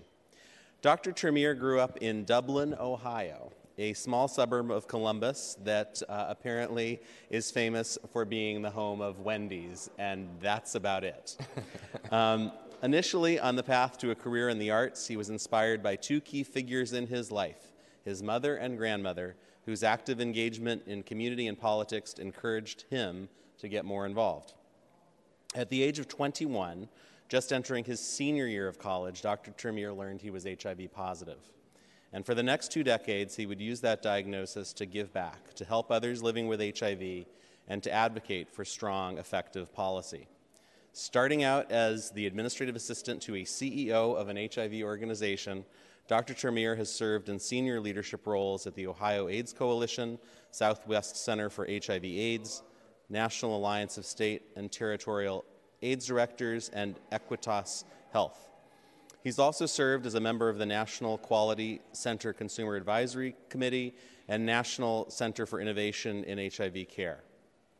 And the list keeps going. He also served on the Board of Advocates for, for Youth, uh, sorry, on the Board of Advocates for Youth, the National Association of People with AIDS, as well as, the, as Positive Pedalers and HIV Positive Cycling Group. Dr. TerMeer has improved the lives of thousands of people living with HIV or at risk of contracting the virus and has won national recognition for his effective leadership.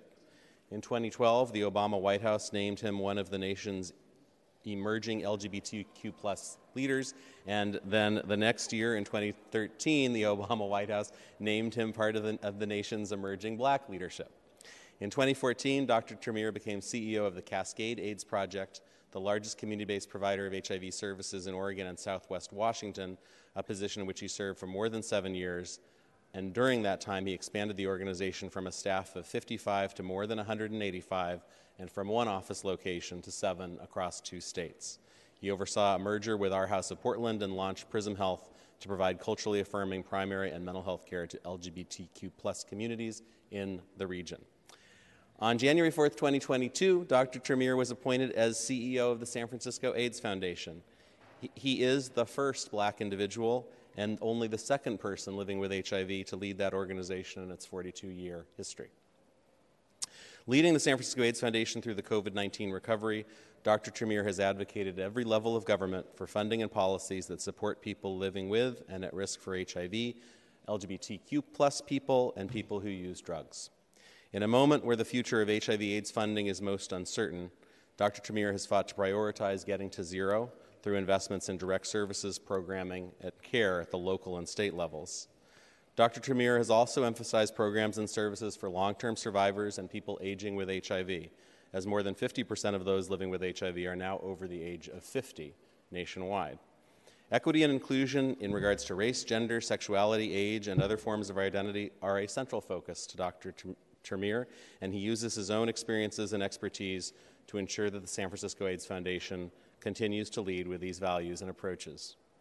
Dr. TerMeer, I'm pretty sure that we do not and will not agree on each and every policy question we have to deal with together, and we will surely tussle over this or that matter going forward. But I am very grateful for your work here in San Francisco and beyond. And on behalf of the Board of Supervisors, I want to offer thanks and appreciation for your service and leadership as well as for your consistent sartorial splendor and for giving your amazing mom reasons to visit us. Thank you. Also, I want to thank Andy Stone. Hi, Andy Stone. I see you out there for your help in organizing today's commendation and bringing everyone together to celebrate Dr. TerMeer. And with that, Dr. TerMeer, the floor is yours.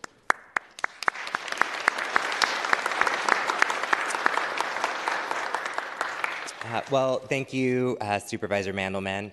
First, I'd like to thank the Board of Supervisors for this honor and for taking time today to recognize Black leadership.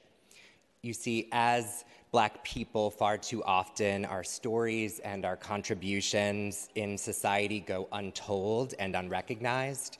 So today, I'd like to share this recognition with all of the past and present Black staff, volunteers, and board members of San Francisco AIDS Foundation, whose hard work, dedication, and passion have paved a pathway for my own uh, arrival here today. Uh, as you mentioned, it was two years ago this month uh, that I had the honor of walking through the doors of San Francisco AIDS Foundation for the first time in my new role as the Chief Executive Officer. On that day, I joined the foundation as the first black CEO, um, just shortly after our first black female board member had joined. Uh, this was really a moment in our history that was profound because it marked a moment in our journey doubled down on our commitment to closing the gap between our stated organizational values and the actions that we were willing to take as an organization. And today I remain filled with so much emotion and unbelievable pride for the amazing team that I have the honor of leading every day at SFAF as I attempt to approach every day of my leadership with both the weight of that responsibility and with the guiding force and support of my ancestors holding me up. Now, this month, Black History Month, it is so important to lift up the critical healthcare services of Black communities.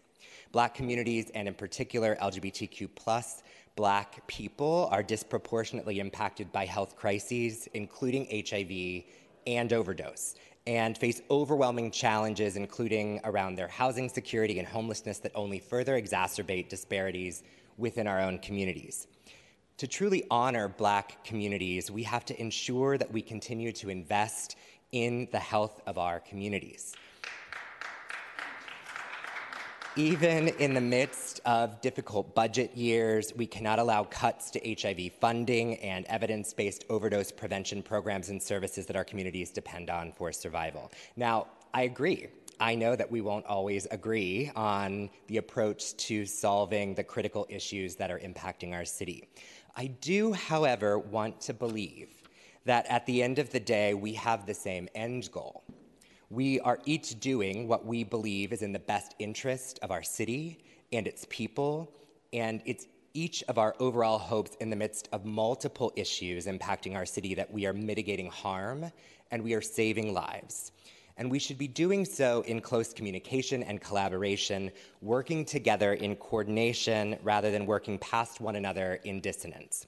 So, in closing, it's important for me to say that as community leaders, and elected officials, it is central to our mission of confronting racism and anti blackness to listen to the critiques raised by black leaders and community advocates, and to respond to those critiques with visible changes in policies and multifaceted approaches that don't deepen disparities of black and brown people. You see, as community leaders and elected officials, we have a platform that directly influences public opinion over issues of importance. Through the stories we choose to tell, the subjects we uh, portray, the data we uplift, and the voices we represent, all of us contribute to a narrative, whether we want to or not, and whether we believe we're doing it or not. Therefore, each of us has a responsibility not just a responsibility, but a moral obligation to make sure that our narrative and the policies we advocate for strike an appropriate balance and do not propagate systemic racism, further stigmatization, and bring harm to communities that have already been traditionally furthest from access and opportunity. These steps alone will not end systemic racism and anti blackness in our communities. They are, however, the steps towards change. We must never cease advocating for our people, our movement, or our vision. Thank you so much again for this tremendous honor.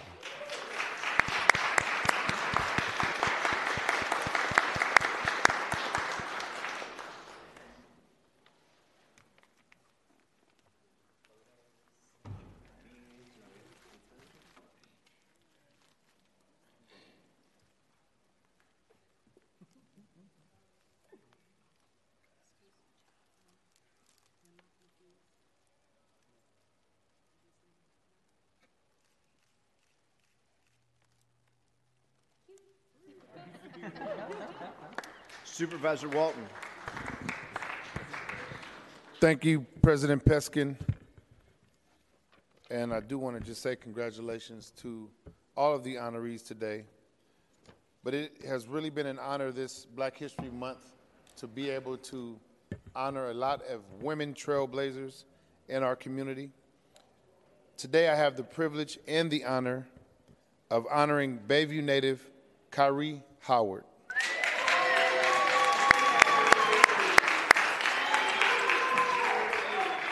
Kyrie defied all of the odds as a first generation college graduate.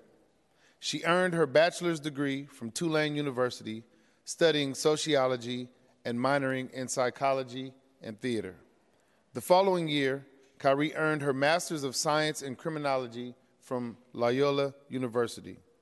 She then continued her education at the University of San Francisco Law School receiving her Juris Doctorate and ultimately passing the California bar exam in July of 2023. Kyrie's dedication, perseverance, and intellectual prowess have propelled her through years of rigorous study and preparation. With her unwavering commitment to justice and equality, she embodies the spirit of change and progress. Her journey is driven by a deep commitment to not only succeed, but to lead younger generations to serve and uplift her community. I have no doubt that Kyrie will continue to inspire others and make significant contributions to the legal field and beyond. Your future is boundless, and your accomplishments are admirable. Your education, the knowledge you gain, cannot be taken away from you. You are an inspiration to all of us, especially to young black women.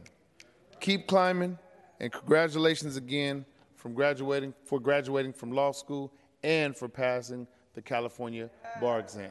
Thank you.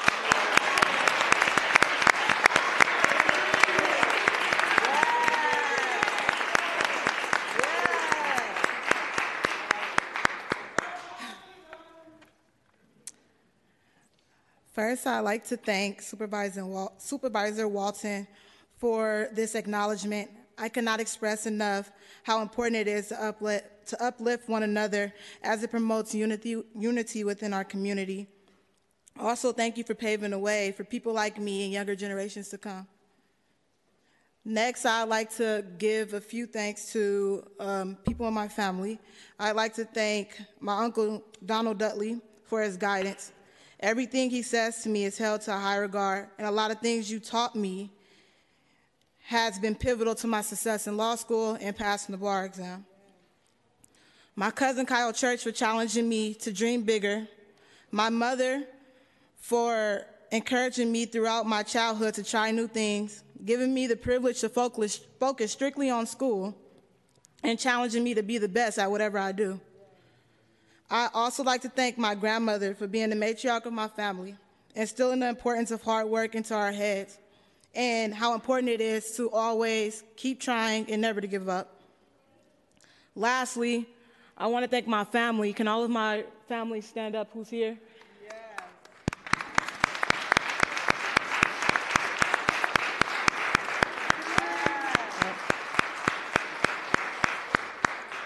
This village behind me and the smiles that they that they are wearing right now is my bigger picture. It always has been my bigger picture.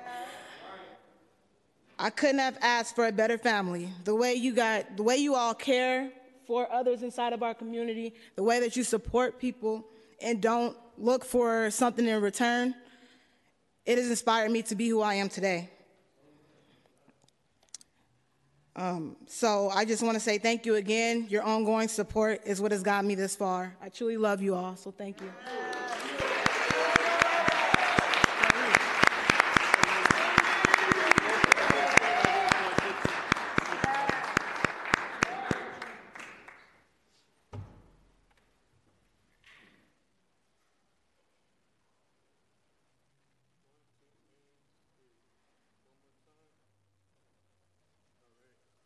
Supervisor Safai. Supervisor Safai.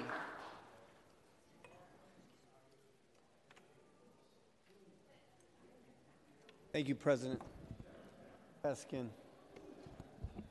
Okay, colleagues, I know we have a long uh, agenda in front of us, but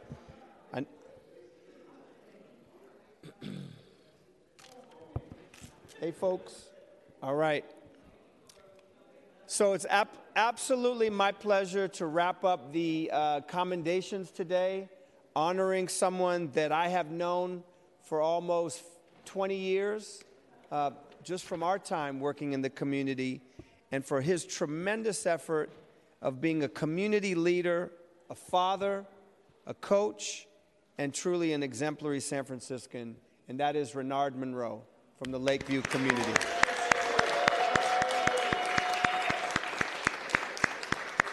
I'm sure many of you know Renard as he's been actively involved in education and a program facilitator for at least the last two decades and more than half his life, uh, and truly a leader for our community.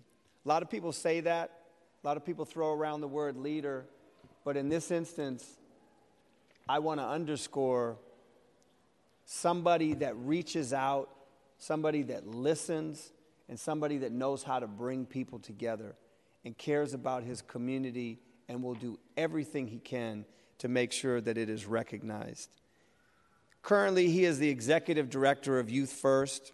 If you're not familiar with Youth First, I'm just going to give you a little bit of background of them. It's a year round academic enrichment program that serves many at risk youth ages 5 to at least 15 years old, and then beyond that, their families. Renard has made sure that the services he, his participants receive is more than comprehensive. While the focus is on academic achievement with tutoring in math, science, English, language arts, reading, arts and crafts, this is enhanced with sports, it's enhanced with recreation activities, as well as many cultural celebration and trips all over Northern California and California in general. More recently, Renard took the plunge and, and brought in an additional partner to work with kids, mentoring them in algebra. I had a chance to go see that recently and was just truly amazed with the success of that program and how a strong foundation is built for a bright future in math. He's not just the ED of Youth First, he was also the lead and founding uh, member of Invest Black in the Lakeview community, a movement that was created as after the murder of George Floyd and centered around advocating for investments in the black community that will create environments for the community to thrive in. He also led the effort to ensure that Invest Back Black would be memorialized in the community with a mural located on Broad Street that was painted, tried to be removed, and restored, and continuously is restored. During times of challenge, Renard's always rises to the task of creating dialogue, building bridges, and as I said before, truly seeking collaboration and community building. And just to put a point on the, on the Invest Black and work that went on, just that incident alone and so many others, he dips into his own personal finances to make sure that the work will get done and there's never any excuses about why something can't happen. Now, he might give a little bit of complaints along the way. He might let you know he's not happy in that moment.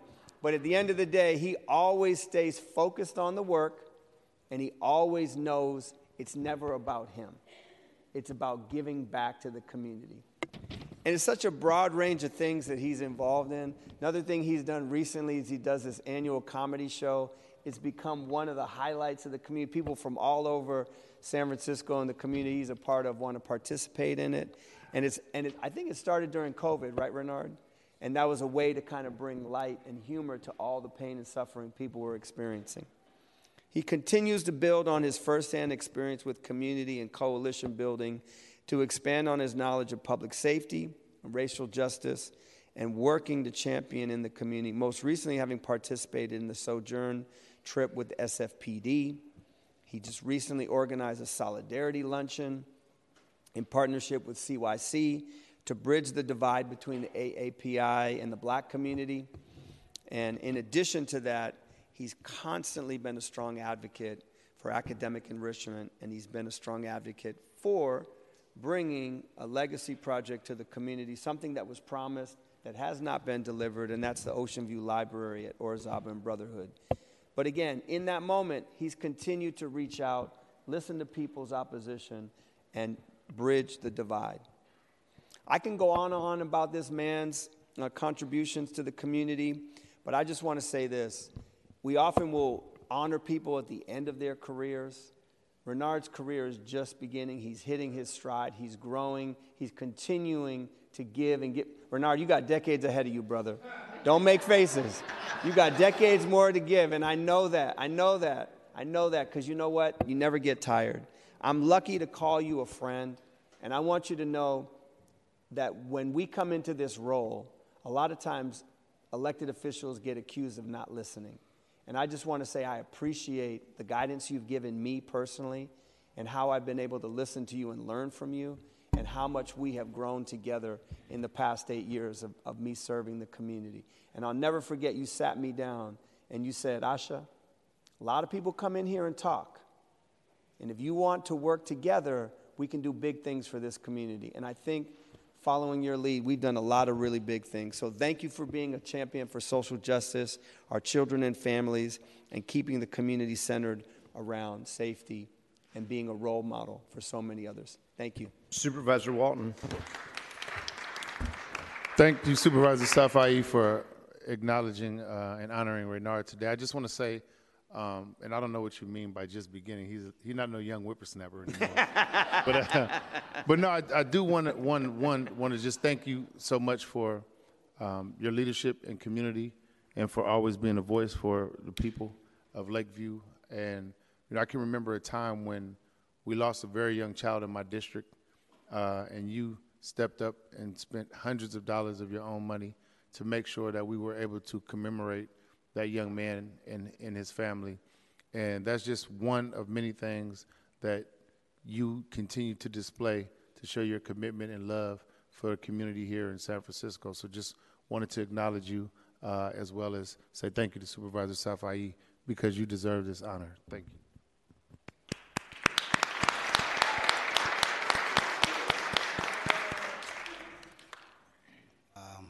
Normally I'm in this room fighting for equality for our community um, and trying to get you guys to pass things to help our community. So it's, it's pretty good to show up and actually be honored today. So I want to thank the Board of Supervisors, especially you, uh, Supervisor Ahsha Safai, um, for this honor. And for me, doing the work for the community, when you get honored, it's really not about the person you know, I'm just a part of the vehicle. You know what I mean? Maybe the steering wheel sometimes, sometimes the seat, but it takes us as a whole to make a, a difference here in San Francisco.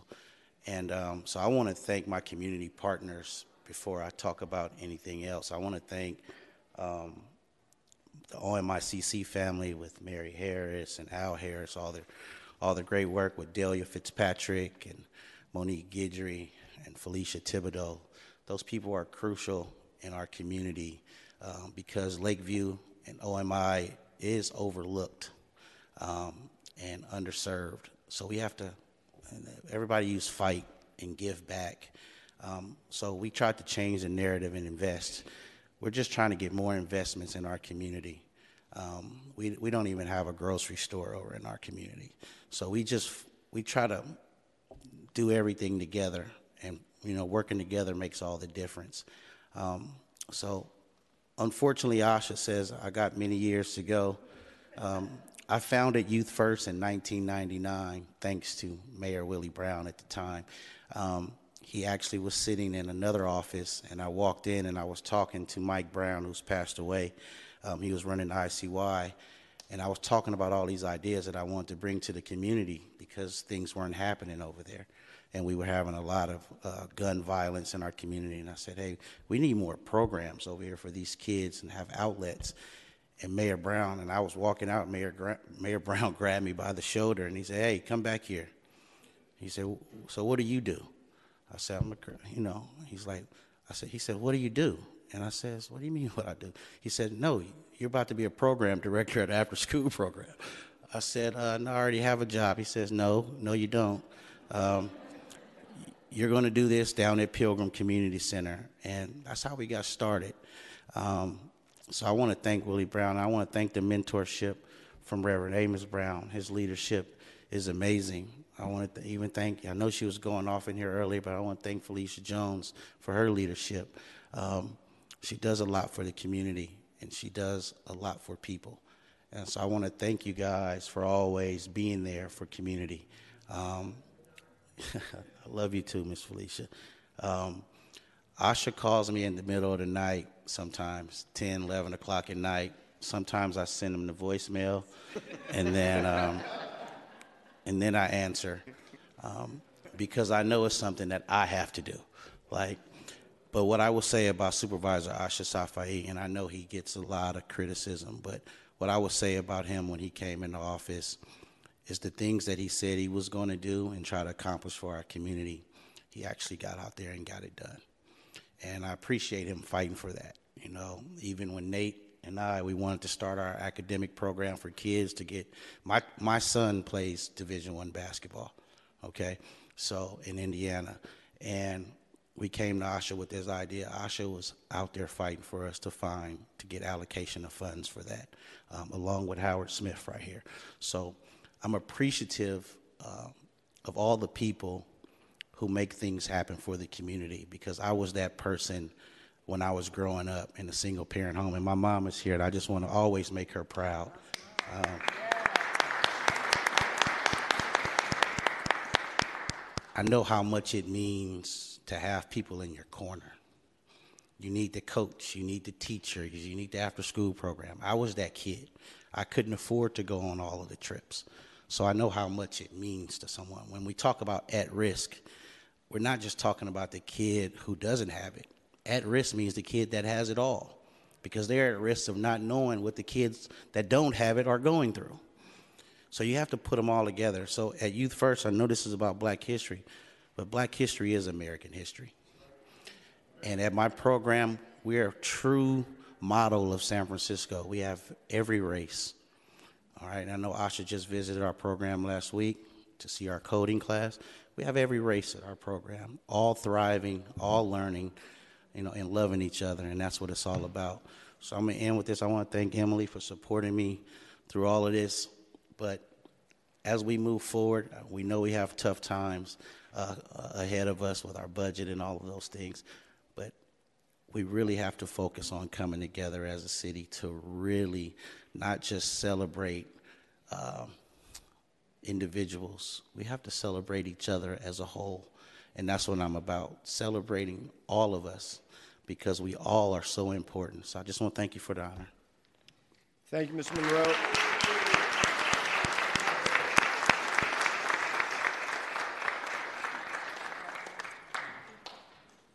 Madam Clerk, could you please read our 3 p.m. special order items 28 through 32? Items 28 through 32 comprise the Board of Supervisors convening as a committee of the whole. However, on February 16th, the Office of the Assessor Recorder notified the clerk of the board that they received the wire transfers and the necessary documentation for the outstanding transfer tax demands, settling the delinquent payments for the properties listed in 29 through 32. Given that these matters have been resolved, the treasurer tax collector no longer requires the committee of the whole, and I've asked the board to cancel the call. Item 28 is the public hearing uh, on the reports of delinquent real property transfer taxes for today. Uh, for items, for item 29, it's for 34 Turk Street. For item 30, it's for 141 Eddy Street. For item 31, it's for 174 Ellis Street. And for item 32, it's 988 through 992 Howard Street. All right, our, we have opened the public hearing and all of these items have been resolved. Are there any members of the public who would like to comment?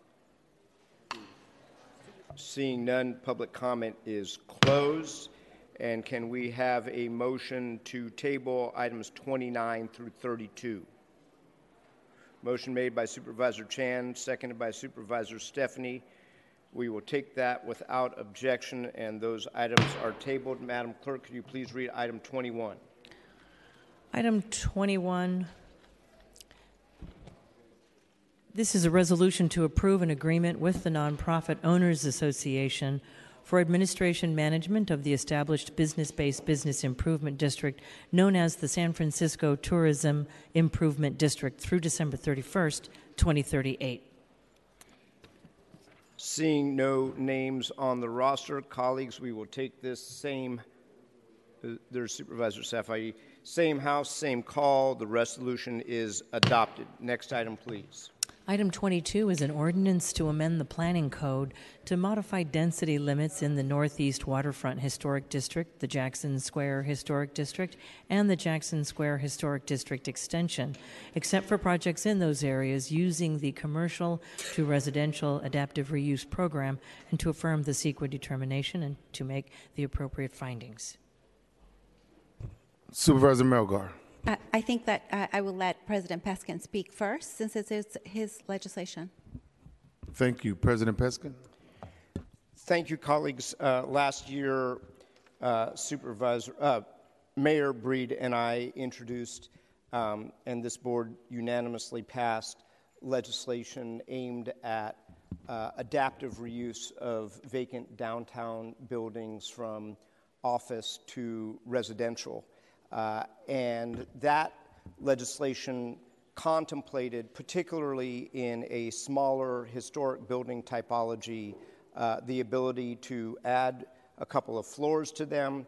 Uh, and in that legislation, uh, in an attempt to add density, we took out from the C2 zoned area, which is north of downtown. It sweeps along the Embarcadero all the way to Fisherman's Wharf, north of Washington Street. We took out uh, the density controls uh, under the idea that uh, anybody who wanted to convert buildings in what has historically been a warehouse area, much of it converted to office, actually a very popular office area.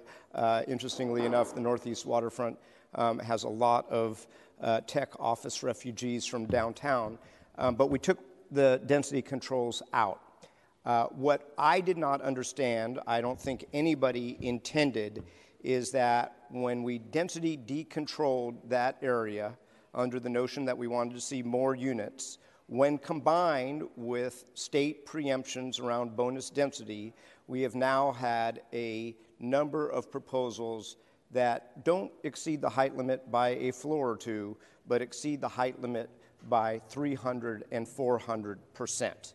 Uh, we have a proposal for a 267 foot high tower in the Northeast Waterfront Historic District in an area zoned 65 feet. Uh, we have another 250 foot proposal in an area zoned 84 feet in the Jackson Square Historic District. Uh, and so I then, once we realized this unintended consequence, introduced legislation to reimpose the density limits. Uh, the planning department staff uh, and subsequently the planning commission recommended uh, that we impose that only in the city's designated historic districts, uh, which are a small portion of the C2. Uh, we need to figure out ways to make sure that we don't end up with a series of Fontana Towers along the Embarcadero. Um, but that is a more difficult project because we have to figure it really is based on lot size. Uh, I'm working with Director Hillis and his staff to figure out the right way of going about that. But meanwhile, uh, on a seven to nothing vote, the Planning Commission recommended changes to what I had introduced. Uh, I have accepted those changes. That is what is before this Board of Supervisors today. Let me clarify, and Planning Department staff Aaron Starr is here, uh, that this is not a departure from the housing element that this Board of Supervisors approved. There is no reference to the C2, to the density controls that we added that I'm asking to modify today. Uh, it is not a part of the housing element. It was never part of San Francisco's housing expansion strategy. It was, if you will, an extra uh, that has come with an unintended consequence. I personally believe um, and have voted for, you name it, the family uh, SUD, the uh, Supervisor Mandelman's four and six uh, unit stuff have uh, co authored the inclusionary reduction. Um, but I don't think that we have to destroy the city to save it. Uh, and indeed, that's what this modest change uh, would do. And as I have said repeatedly, it comes with the support of the mayor's four members of the Planning Commission uh, who embraced planning staff's uh, suggestions, which I in turn have embraced, and of course with the three members of the Planning Commission that have been approved by this Board of Supervisors. Um, I am committed to working on the balance of this project and figuring out how to do that. Uh, there has been suggestions that we duplicate this file to use that as a vehicle uh, to make those amendments in the future relative to the balance of the C2. I am more than happy to do that, and that may well be offered by one of my colleagues. I'm available to answer any questions, as is uh, Aaron Starr from the Planning Department. Thank you, President Peskin. Supervisor Melgar? Uh, thank you. Uh, uh Super President Chair, the temporary chair, um, Walton. So I wanted, I voted against this at the committee, and I wanted to explain why. And I am uh, grateful, uh, President Peskin, that you are open to duplicating the file and continuing to work on it. Uh, I'm also grateful to the efforts of my colleague, Supervisor Stefani, who will also uh, speak to this. Um, so we have spent the past, uh, you know, three years working on our housing element. Um, and uh, while I acknowledge that this legislation is compliant with the housing element and SB 330, um, I think it meets the letter, if not the spirit, uh, for me. And I wanted to explain why. So, in the housing element, we came up with a framework uh, to uh, provide uh, density and add housing, uh, market rate housing, and affordable housing in areas of the city that had not seen it before, mostly on the west side. Uh, and uh, I have worked with my colleagues, and particularly Supervisor Engardio, to do the heavy lift on the west side that we need to do. Um, and we acknowledge that uh, there are uh, historic disparities based on race that have plagued our city and have uh, yielded the uh, disequity in density that we have across San Francisco.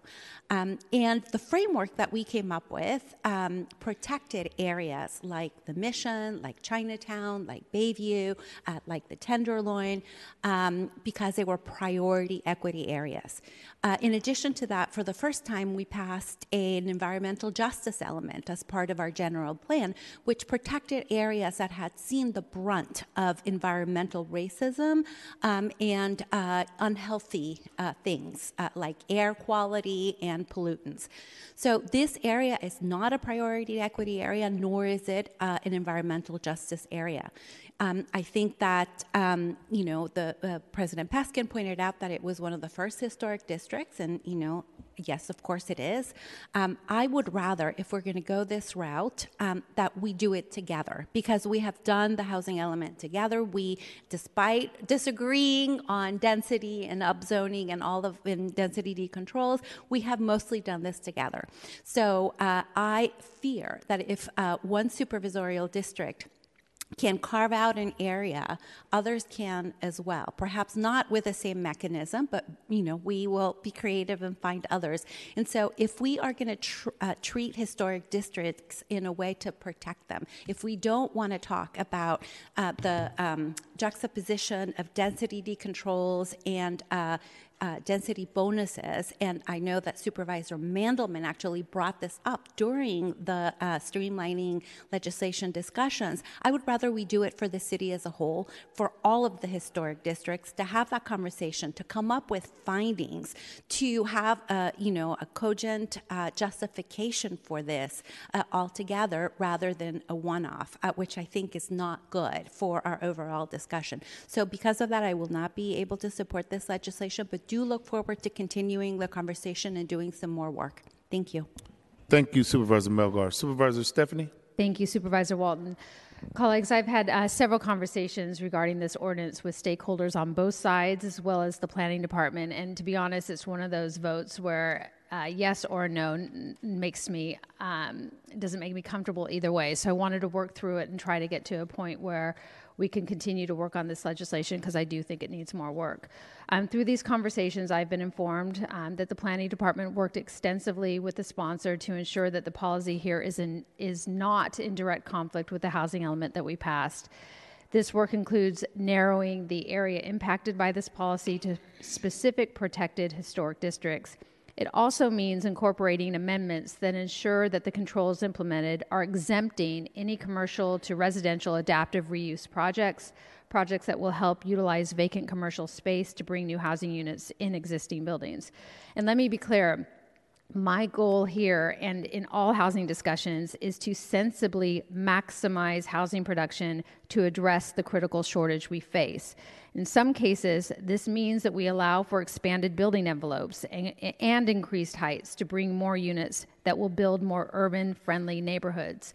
In others, this means that we eliminate controls on density to bring more affordable units and bedroom mixes into proposed housing projects that fit within existing parameters, such as existing height limits. As it pertains to historic districts, we must be deliberate on how to strike this sensible balance to maximize housing while ensuring that density bonus programs are not used in a way that is adverse to areas rich with community culture, a goal that is part of the housing element. And to that end, I would like to uh, duplicate the file, which I understand I'm um, able to do, in order to work with the project sponsor and any interested colleagues to craft a piece of legislation that achieves this sensible balance. This balance will seek to find a solution that allows for form based density within certain parameters that enable housing projects with increased density that also protect the established historic districts already rich with community culture. I am grateful for the buy in from the planning department and its director, who I've had, like I said, several conversations about this legislation. And he's assured me that we will work, um, he will work with my office and uh, President Peskin's office to find a solution, and of course, Supervisor Melgar as well. Today, I will support this legislation to ensure that these two historic districts are not subject to capricious changes in development. And going forward, I will work on the duplicated file to achieve a better uh, solution that sensibly maximizes density.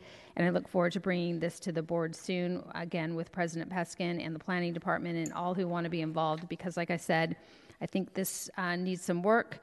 And I would also then move to send the duplicated file back to committee. Thank you, Supervisor Stefani. So I, I don't think we need a vote on duplicating the file, correct?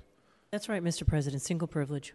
Thank you. And To duplicate, but to send to committee, yes, a yes, motion second. and we have a second on that?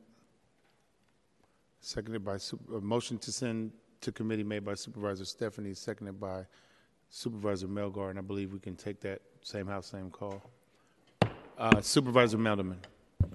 Uh, Thank you, uh, Supervisor Walton. I want to um, thank uh, uh, Supervisor Stefani for what I think is an elegant uh, solution to uh, to this conundrum. I think the conundrum is going to continue with us for a while in a whole bunch of areas. There's a, there are many things that we ought to do that I would like to see us do citywide.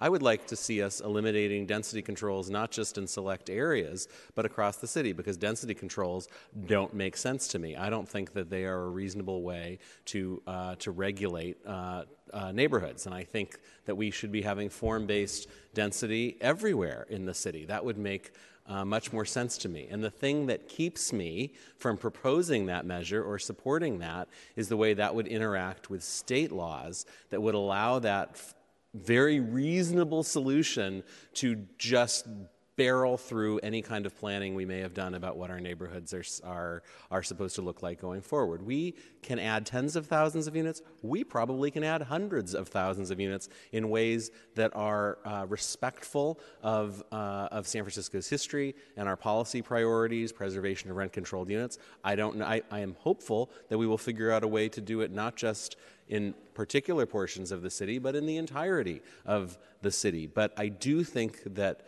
the point that uh, has come up in these relatively this relatively small little piece of geography, which is these uh, these historic districts um, in in the north the northeast, um, is is going to be a problem for us going forward. And I do think we spend time thinking about how to plan for neighborhoods, setting heights, other restrictions um, to kind of guide development going forward. And if the combination of density control, which is the correct thing, and state density bonus is buildings that bear no resemblance at all to anything we might have planned for it, and in fact, as uh, as uh, President Peskin pointed out, come out you know 400% taller. so going from six or eight stories to you know 25 stories. Um, that is not going to restore San Franciscans' confidence that we can move happily into a future of greater density and still preserve what we love about San Francisco. In fact, it suggests the opposite. It'll produ- produce a backlash and it'll be bad for everybody. So we should figure out how to do this right. Thank you, Supervisor Stefani, for, for committing to try and work on that. And thank you, uh, President Peskin, for trying to um, uh, protect these uh, historic districts. Thank you, Supervisor Mandelman. Supervisor Dorsey. Thank you, President Peskin. Um, I would just associate myself with uh, Supervisor Melgar's remarks, and I do share her concerns about the potentially problematic precedent that um, added density controls like this could risk creating. Um, I think the legislation could send us in the wrong way on needed housing production, even it being uh, compliant with the housing element at a time when we have the, an obligation to produce more homes. So I'm just uncomfortable backtracking on efforts to promote adaptive development. I fear this legislation might do that, so um, I will also be voting no. Supervisor Safai. Thank you, uh, President Peskin. Um, I mean, I, listen, I think we have a lot of work ahead of us. I think that's pretty obvious. Uh, we, we definitely have a, a, somewhat of a forced mandate coming from the state, right? Not exactly sure 100% of the numbers that they've put forward are the accurate numbers, but let's assume that they are. Um, now we're dealing, as Supervisor Mandelman said, with additional layers that have come down as a result of some of the frustration. I think that's more of a statewide frustration um, that's now then being said when we do density decontrol, when we're looking for greater height in areas that might not have traditionally received that height, then you add on those layers, and all of a sudden to go from a 40 foot building to a 200 foot building, um, I don't think that that's something that any neighborhood in San Francisco wants. I mean, unless maybe you're in, in the Soma and you have, you know, multiple tall buildings already. I mean, that, that's just the truth because it's a very different scale, it's a very different form, and it's a very different level of infrastructure. The other question is um, with what we're doing, how are we thinking about the longer term? Because we're talking about density, we're talking about height, but where's the larger vision for affordability? And a lot of that conversation hasn't been brought forward yet. We haven't merged the entire conversation. We have time to figure this out, 2026, and I think that absolutely um, we should have urgency to this conversation. Uh, but I do like the, the idea of duplicating the file. Thank you, uh, Supervisor Stefani, for that. So we can continue the conversation and we can have a more thoughtful uh, solution. Um, I'm 100% in favor of density decontrol. We actually were pushing forward with that in our own district. But then when we got the additional layers, and all of a sudden something that could be 65, 75 feet could be, you know, maybe a 20, 30 story building, um, the scale and, and the size of that just seems disproportionate for what we're trying to achieve in certain areas. And that's why we have to look at this in a more comprehensive fashion. So I, I will support the amendment today. And I definitely want to move forward with a real larger vision, but also including the vision of where we incorporate in affordability, um, because I think that's something that has not been talked about uh, continuously. Thank you. Thank you, Supervisor Safai. Supervisor Chan. Thank you, President Peskin. I certainly have a lot of uh, concerns about. Um, it's not just. I, I definitely don't see um, that uh, there there reason for historic districts to be historic districts. Um, they're actually all very unique and very different. Um, in fact, um, you know, I, I think that for these three particular historic districts, what I'm also looking at is it's not just about these three areas, but also what is adjacent to it, which is including Chinatown. And I think the changes with these three districts, it, it's really create a domino impact um, beyond this area. And um, I just do not believe this one size fits all approach in density and in planning. I think that it is actually quite fine uh, to evaluate um, district by district, neighborhood, and really looking at what it's um, already there and what we can do to increase density and build the type of housing or even mixed use that really that people could afford and i see land use and planning from that approach. Um, it's the reason why not only that I support this, uh, I, I, really hope that as we continue to move forward with the conversation about both upzoning and density increase um, all around the city, that um, I just want to be on the record about how I approach this. I, I, I, don't see this as just this one thing and one po- type of policy works for San Francisco. And in fact, I think that what makes San Francisco unique, not only that we have microclimate, is that all these neighborhoods are so unique and different. And I would like to see that when we think about planning, um, both be it zoning or density, that we actually think of it and approach it that way as well. Thank you. Thank you, Supervisor Chan. So we have item 22 in front of us, as well as a duplicated file where there has been a motion, a second, to send it to committee. So can we do that without objection? The duplicated file is returned to committee. And on item 22, Madam Clerk, a roll call, please. On item 22, Supervisor. Stefani, aye. Supervisor Walton. Walton, aye. Supervisor Chan. Chan, aye. Supervisor Dorsey. Dorsey, no. Supervisor Engardio. Engardio, no. Supervisor Mandelman? Aye. Mandelman, aye. Supervisor Melgar? No. Melgar, no. Supervisor Peskin? Aye. Peskin, aye. Supervisor Preston? Preston, aye. Supervisor Ronen? Ronen, aye. And Supervisor Safai? Safai, aye. There are eight ayes and three noes, with Supervisors Dorsey, Engardio, and Melgar voting no. The ordinance is passed on first reading. Next item, please. Item 23, this is an ordinance to amend the planning code to designate the Grand Theater located at 2665 Mission Street as a landmark consistent with the standards set forth in Article 10 of the Planning Code to affirm the CEQA determination and to make the appropriate findings. Roll call. On item 23, Supervisor Stephanie. Stefani, aye. Supervisor Walton. Walton, aye. Supervisor Chan. Chan, aye. Supervisor Dorsey. Dorsey, aye. Supervisor Engardio. Engardio, aye. Supervisor Mandelman. Mandelman, aye. Supervisor Melgar. Melgar, aye. Supervisor Peskin. Aye. Peskin, aye. Supervisor Preston. Preston, aye. Supervisor Ronen. Ronen, aye. And Supervisor Safai. Safai, aye. There are 11 ayes. The ordinance is passed on first reading. Next item. Item 24, resolution to determine that the issuance of a Type 90 on sale general music venue liquor license to Bruno's Management LLC to do business as Bruno's, located at 2389 Mission Street, will serve the public convenience, and to request that the California Department of Alcoholic Beverage Control impose conditions on the issuance of the license. Same House, same call. The resolution is adopted. Next item, please. Item 25, motion to approve the mayor's nomination for reappointment of Lydia Eli to the Redevelopment Successor Agency Oversight Board, term ending January 24th, 2028. Same House, same call. The motion is approved. Next item.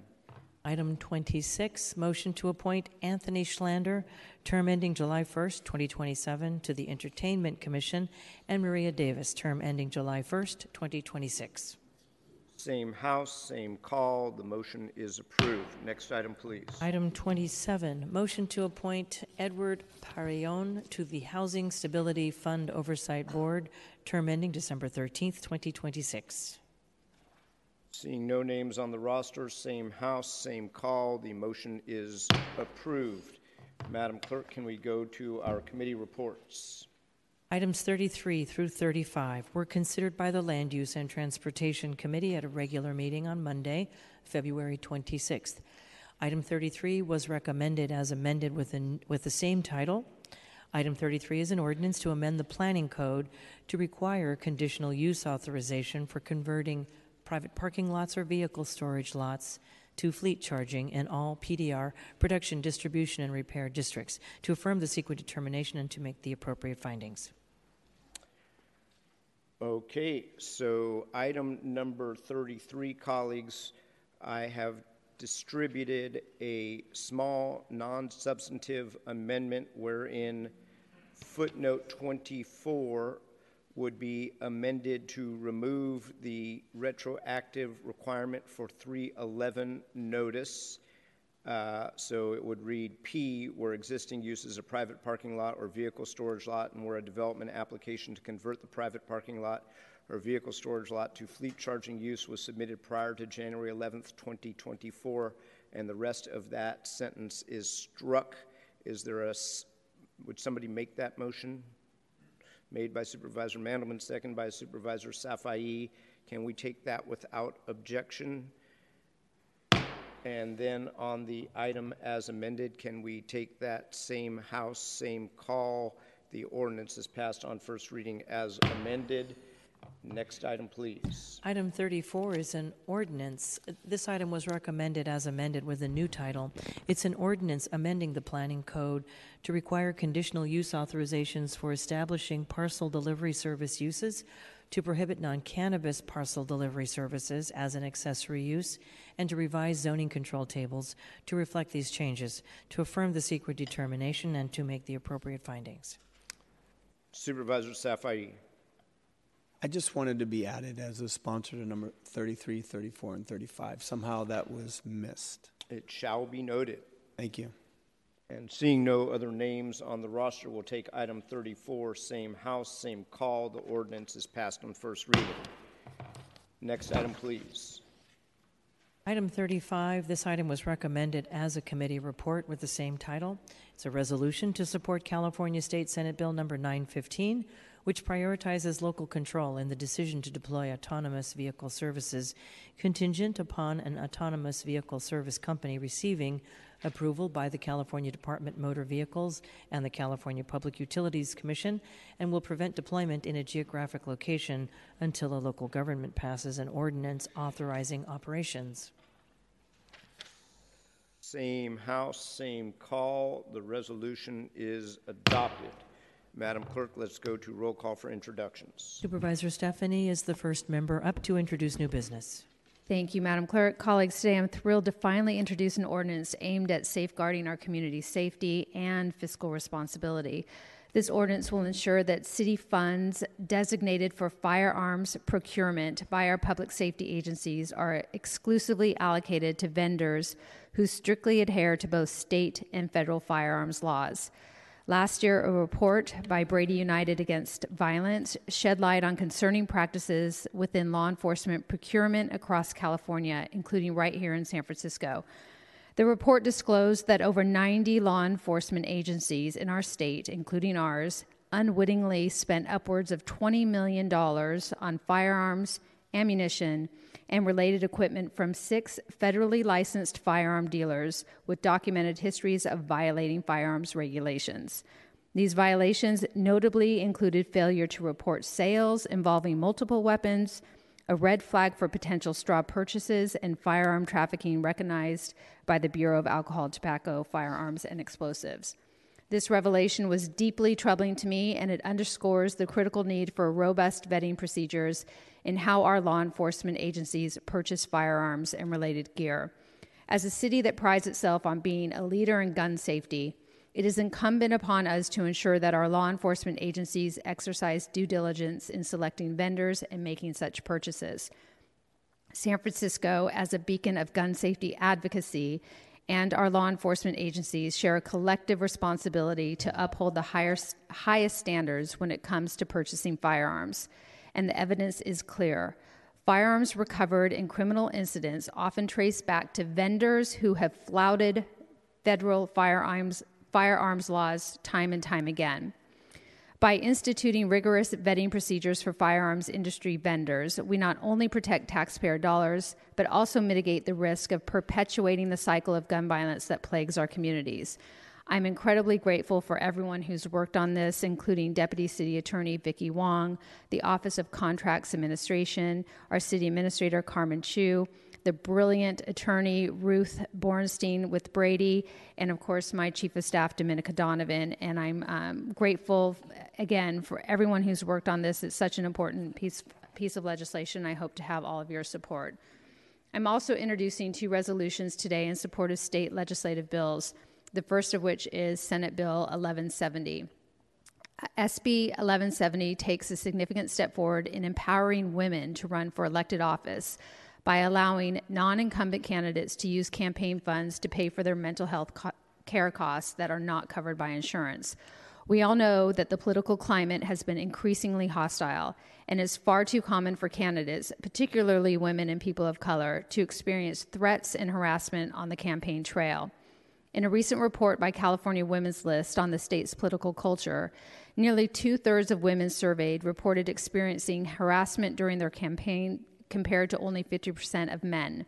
Even more alarming, 42% of women reported experiencing stalking at least once while running for office, and this issue was even more stark for women of color. This number is a full 15 percentage points higher than their male counterparts. This amounts to a sad reality that the hostility and vitriol faced by women running for office often causes mental health distress and worsened well being. These impacts contribute to the barriers women and people of color face when running for elected office and often disincentivize these individuals from considering adding their voices to our government. Empowering more women and mothers to run for office is not about words of encouragement, it is about breaking down these barriers. SB 1170 strives to do so by ensuring that all candidates, regardless of insurance status, have access to mental health care services as they navigate the distressing challenges faced while running for office. I would like to thank Senator um, Menjivar for taking a significant step forward in reducing the barriers women face when thinking about running for office, and I'm proud to bring this resolution forward to add San Francisco as a supporter of this policy. Also, the second resolution that I am introducing um, is in support of AB 2286, a reintroduction of a bill that would require human safety operators in autonomous vehicles with a gross vehicle weight greater than 10,000 pounds. We in San Francisco and statewide have unfortunately seen the rollout of autonomous vehicles come with its own dangers. As of February 23rd, the DMV has received 690 autonomous vehicle collision reports, including instances of blocking emergency personnel, crashing into buses, and hitting and killing pets. Locally, a pedestrian was pinned by an autonomous vehicle that stopped on the top of her leg, requiring firearms, firefighters to use the jaws of life to lift the car off the woman. We also know that heavier vehicles are capable of causing significantly more damage and have exponentially higher risk of fatality in the event of a collision. AB 2286 replicates a bill that has already been supported by this board and that strikes a balance between technological advancement and the public good. By requiring human safety operators, the bill enables continued testing of the development of autonomous heavy duty vehicles on public roads in a manner that protects jobs and the public safety. This resolution affirms San Francisco's support for sensible development of heavy duty AVs while protecting good jobs as the technology is tested and advanced. And that's it. The rest I submit. Thank you, Supervisor Stefani. Supervisor Walton. Submit. Submit. Thank you. Supervisor Chan. Submit, thank you. Supervisor Dorsey? Submit, thank you. Supervisor Engardio? Submit, thank you. Supervisor Mandelman? Thank you, Madam Clerk. I have an in memoriam today. I'm asking that we adjourn in memory of Logan Miller, who died on December 7th of last year. Logan was on my list, that list of individuals we keep in the District 8 office of high needs individuals, mostly unhoused, whose mental illness or drug use or both caused them to regularly do harm to themselves or others in plain sight to the great consternation of neighbors and business owners, their staffs, and folks just trying to walk undisturbed down the sidewalk.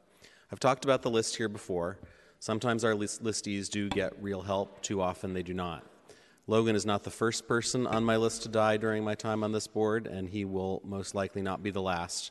Each of their deaths is, in my view, an indictment of us all. Logan was an unhoused 32 year old man living in the Castro, but originally from Iowa.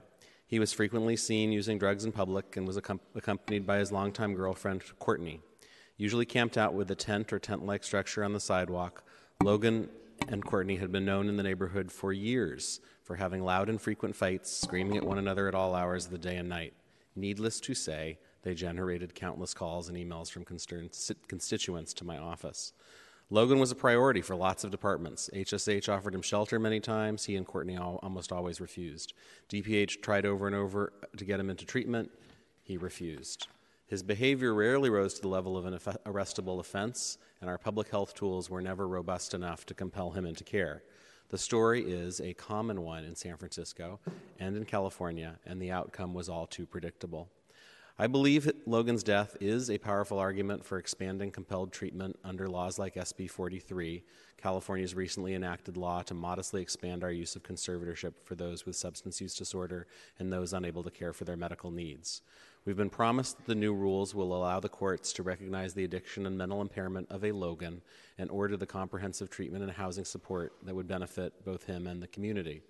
I believe his death is also an argument for Proposition 1 on our agenda for a vote later today, a spending package on the March ballot that would expand and finance mental health treatment statewide. More treatment beds are desperately needed if San Francisco and California hope to lift untreated, unhoused folks like Logan off our streets. And frankly, without more beds, SB 43 will most likely just be another unfulfilled promise.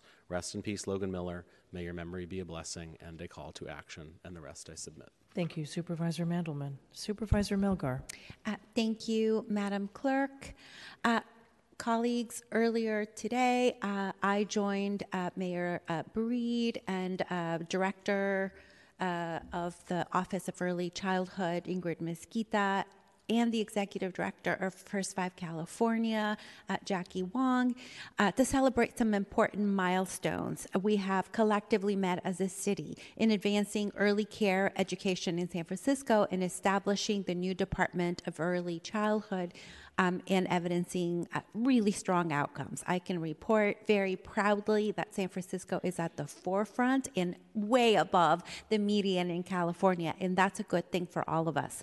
We have uh, former Board President Norman Yee uh, to thank, along with uh, former Supervisor Jane Kim, the voters, the early care and education advocacy movement for the passage of Baby Prop C in 2018.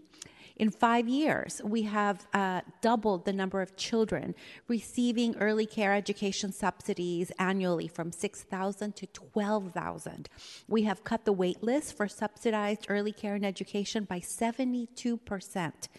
We have increased the salaries of some 1,600 early care educators who are predominantly women of color we have made some great strides and still have a ways to go to build out a universal early care and education system, but we can uh, pat ourselves on the back to a job well done. State code requires us to conduct a needs assessment every year. The Early Care and Education Needs Assessment of 2023 stated that the total uh, available capacity, that's the number of licensed childcare and TK spaces, meets only 16.5% of the need of infants and toddlers. I'll say that again 16.5% of the needs of infants and toddlers. For preschool age children, we thankfully can report that um, we uh, now uh, have met the, the, the waiting list. Uh, we uh, have made great strides, and we are now starting to see uh, the results of the state's investment in transitional kindergarten. Although we recognize that there may be other barriers to success than just money. While this needs assessment is really valuable, it mostly focuses on the needs for subsidized slots, not the total needs of the workforce, which we must address if we are to reach the goal of universal childcare. This would also open opportunities for us to leverage our dollars with private employer contributions to advance the collective goals for needs for preschool and childcare. We need to be forward thinking and really grapple with how to manage the capacity for childcare, which is a critical part of our economic resiliency. Childcare and early education is an integral component of our educational system, but also many of the other goals that we are pursuing, like bringing workers back to our office buildings downtown and recruiting public safety and first responder personnel. As such, I will be requesting that the budget and legislative analyst uh, to conduct an analysis to determine the comprehensive unmet need for early care and education, looking at economic projections and workforce trends in San Francisco. Thank you, and the rest I submit. Thank you, Supervisor Melgar. Supervisor Peskin.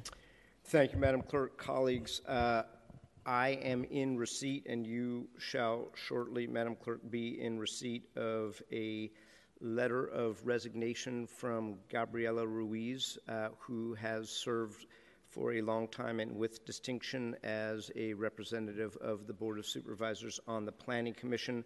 I want to thank her for her service, uh, and she has, I think, done a great job of representing many communities in San Francisco, but particularly uh, she has deep roots in both Chinatown and the Mission.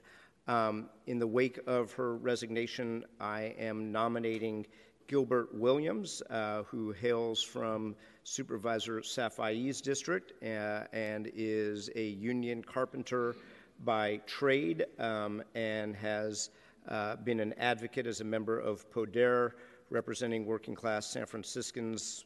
Um, and I think uh, you will all get to meet him in the days and weeks ahead as he will be um, coming around and speaking about uh, why he is qualified to be a member of the Planning Commission, and he will be scheduled uh, later next month for a hearing at the Rules Committee, and the rest I will submit. Thank you, Mr. President. Supervisor Preston. Thank you, Madam Clerk. Uh, colleagues, today I'm calling for an oversight hearing on the delays in investing in elevator repairs in SRO hotels. Uh, as you will recall, uh, the mayor and board agreed in June 2022 to allocate $10 million uh, funded through a certificate of participation uh, to fund these critical repairs.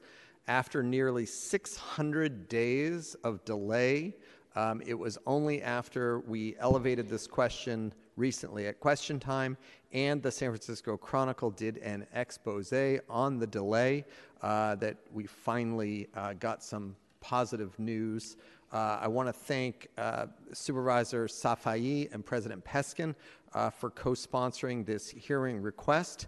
Um, you know, the, the background here is less than a month after the redistricting in 2022 when tenderloin when the tenderloin was redistricted into my district we were about to enter a budget process and my office prioritized and went to bat for increasing funding for SRO elevator repairs um, and successfully secured $10 million for these critical upgrades supported by this entire uh, board of supervisors and agreed to by the mayor. Um, since that time, we and our constituents um, in the Tenderloin in particular, uh, and some other SRO residents uh, in other districts, uh, regularly pushed for the administration and HSH in particular uh, to release these funds. And again, this has been going on since uh, being pushing uh, since 2022. Um, over a year later, our frustration shared by our constituents um, was really through the roof. It simply made no sense whatsoever. These funds had not been moved. We had commitment after commitment to get the funds out the door that had come and and gone. And first we were told by HSH the notice of funding availability would be issued in February 2023. Uh, then HSH promised it would be summer 2023. Uh, and I want to, uh, in particular, thank uh, the Budget Committee and, and uh, Supervisor Safai for, for really drilling down in that budget committee when we weren't getting commitments around when these funds were going to be released and del- inex- you know, inexplicable delays. Uh, Supervisor Safai uh, pushed and demanded HSH actually come to the, to the hearing and, and, uh, and, and uh, make a commitment. They did. They committed that the uh, notice of funding availability would go out in, in that by that summer, by summer 2023. That date came and went.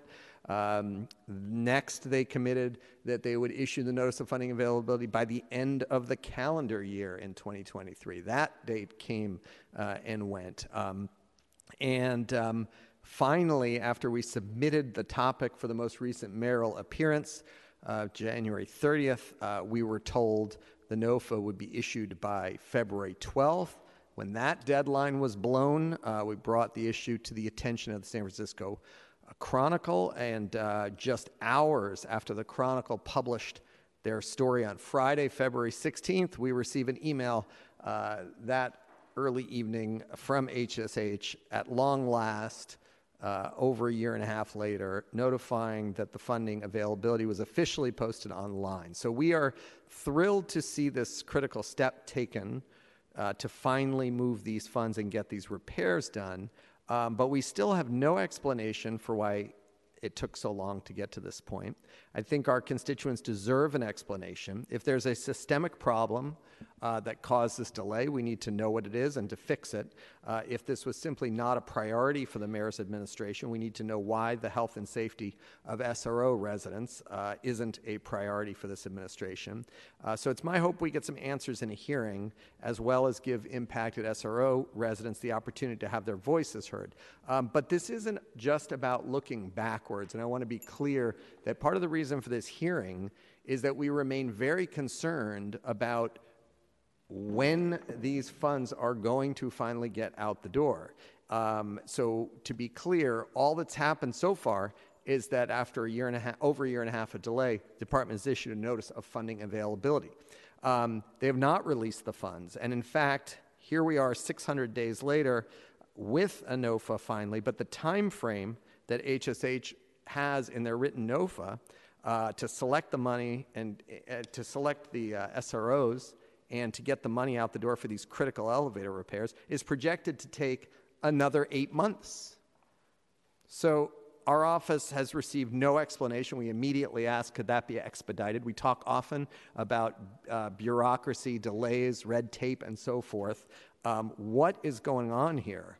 Um, we have not gotten any explanation about the reason for the delays or why this is going to take uh, at least another eight months. I think that's an unacceptable uh, timeline. Um, and I just don't accept that our constituents have to continue suffering, unable to get to and from their, their homes um, because of something that the mayor's administration should have addressed over a year ago uh, and still appears to be uh, slow walking. So we need increased uh, transparency on these funds and this project. Uh, we need to expedite these crucial investments. And we need to make sure there are no further delays in getting these funds into the elevator repairs that our constituents who live in SROs need and deserve. The rest I submit. Thank you, Supervisor Preston. Supervisor Ronen. Submit, thank you. Supervisor Safai. Thank you, uh, Madam Clerk. Uh, colleagues, I'm sure uh, as many of you have seen in the news today, um, it's, hard, it's not hard to be thinking about Union Square today and Macy's department store. So many different things that symbolizes for San Francisco. If it's not one of, it's probably one of the most iconic uh, retail spaces in the city. For generations, San Franciscans and visitors, uh, Macy has been associated with Union Square, its tree lighting, the unofficial start of the winter holiday season, and to the 400 plus workers who could lose their livelihood.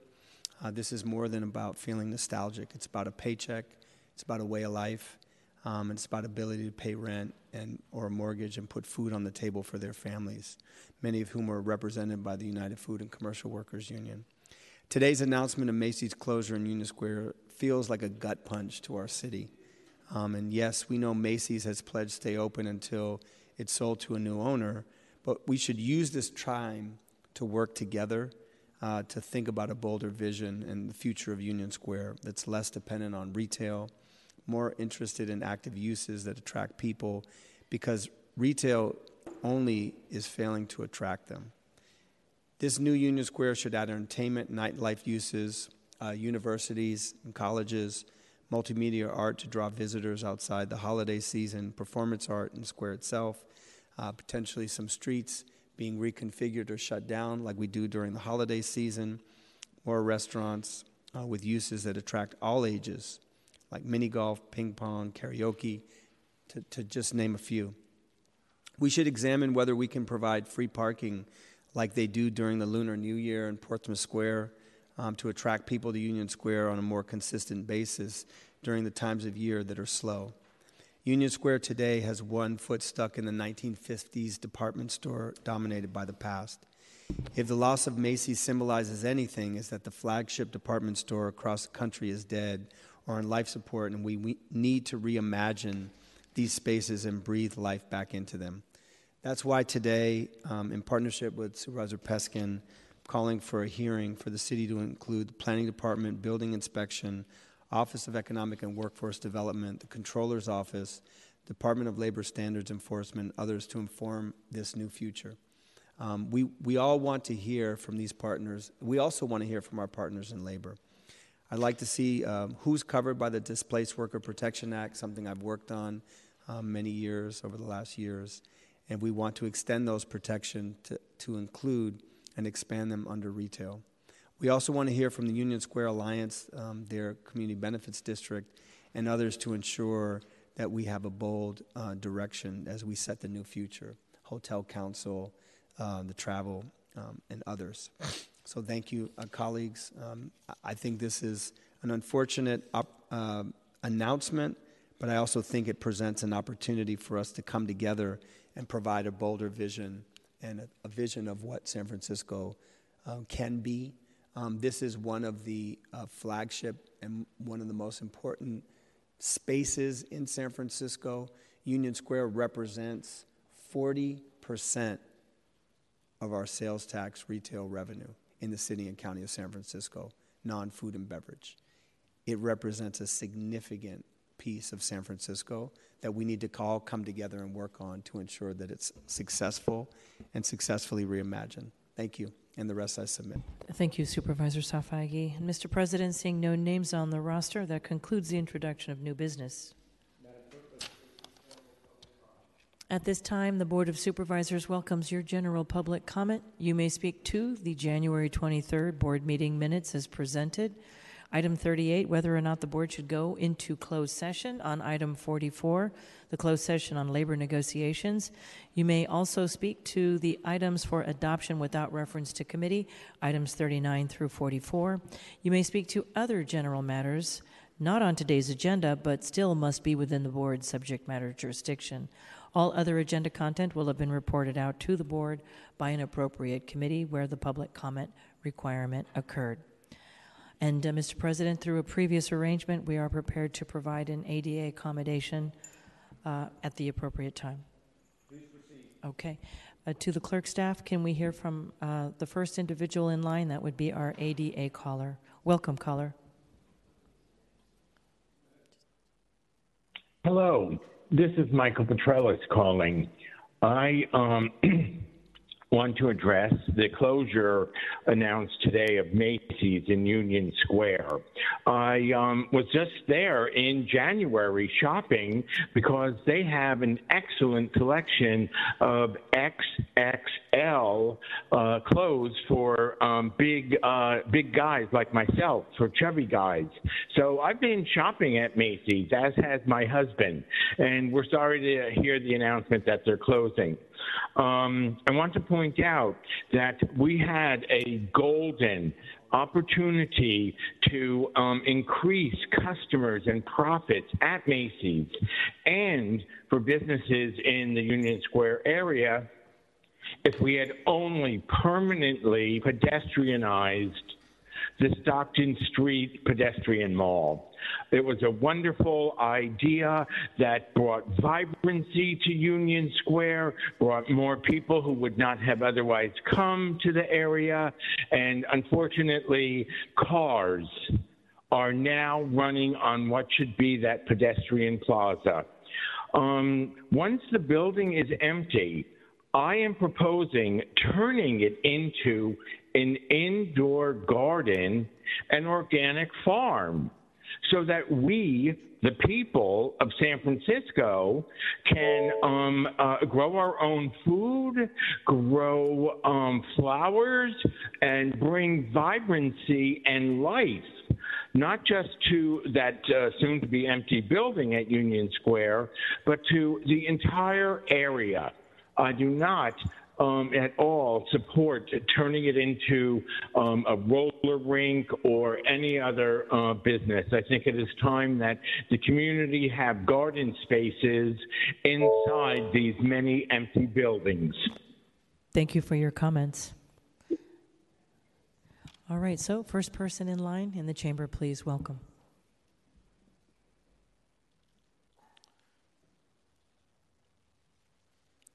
a few things, uh, specificities about uh, enemy public number one, or let's say intelligence enemy number one, which is technology.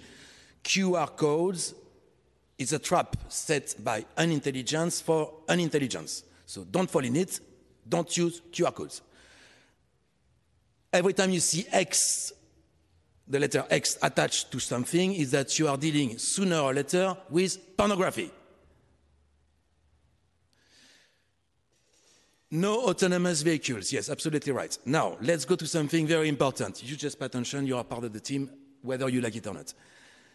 Unit number one for the new system of education have been ordered to create in order to change the course of humanity with the precedent set in San Francisco, USA. No science fiction, no SF, San Francisco. The reason why you cannot control humanity let alone the world, is because you have to be, first of all, unintelligent enough to believe that you can. You are, if you try, fighting against the eternal rules of existence, their reason for being, being happiness, feed, fed, feeding itself with the constant eternal emotional energetic aspirations towards beauty. If you don't do that, you are fighting basically against eternity, which by definition, by definition cannot destroy itself because it is eternity. I'm launching today, since everybody is going to have to pay for what he or she has done, I'm launching a proposition is for you to pay with following a formation for you to become a teacher in the new system of education I'm, we are going to create from scratch you're welcome to call Angela to have my contact. That's what she's waiting for. Merci. Next uh, speaker, please. Sir, you're welcome to come to the next podium, which might be more comfortable for you. My name is uh, John Mernon. Born and raised in San Francisco. I'm 86 years old, and I have a, excuse me, 42 years clean and sober every morning I go to an AA meeting at the dry dock in, in the marina. And this morning, uh, uh, the elevator didn't work. Again, third time this week.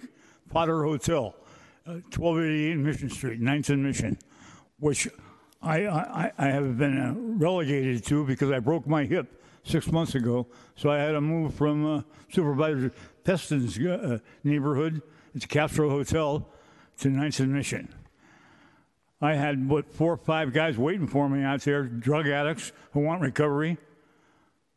Fortunately, I had the craziest cab driver in the world, and he got me there in time. But this is happening all too often. I asked the manager, uh, one of the Patel ladies, uh, why they don't, they don't fix the elevators. They, they told me about the the mayor sitting on all that money. I called the mayor's office to find out why she's sitting on the money. Their mailbox has been full for a week. They don't want to answer any questions. This is our, this is our mayor. So good luck to whoever's running against her. Um, that's why I'm here. Thank you. Thank you for your comments.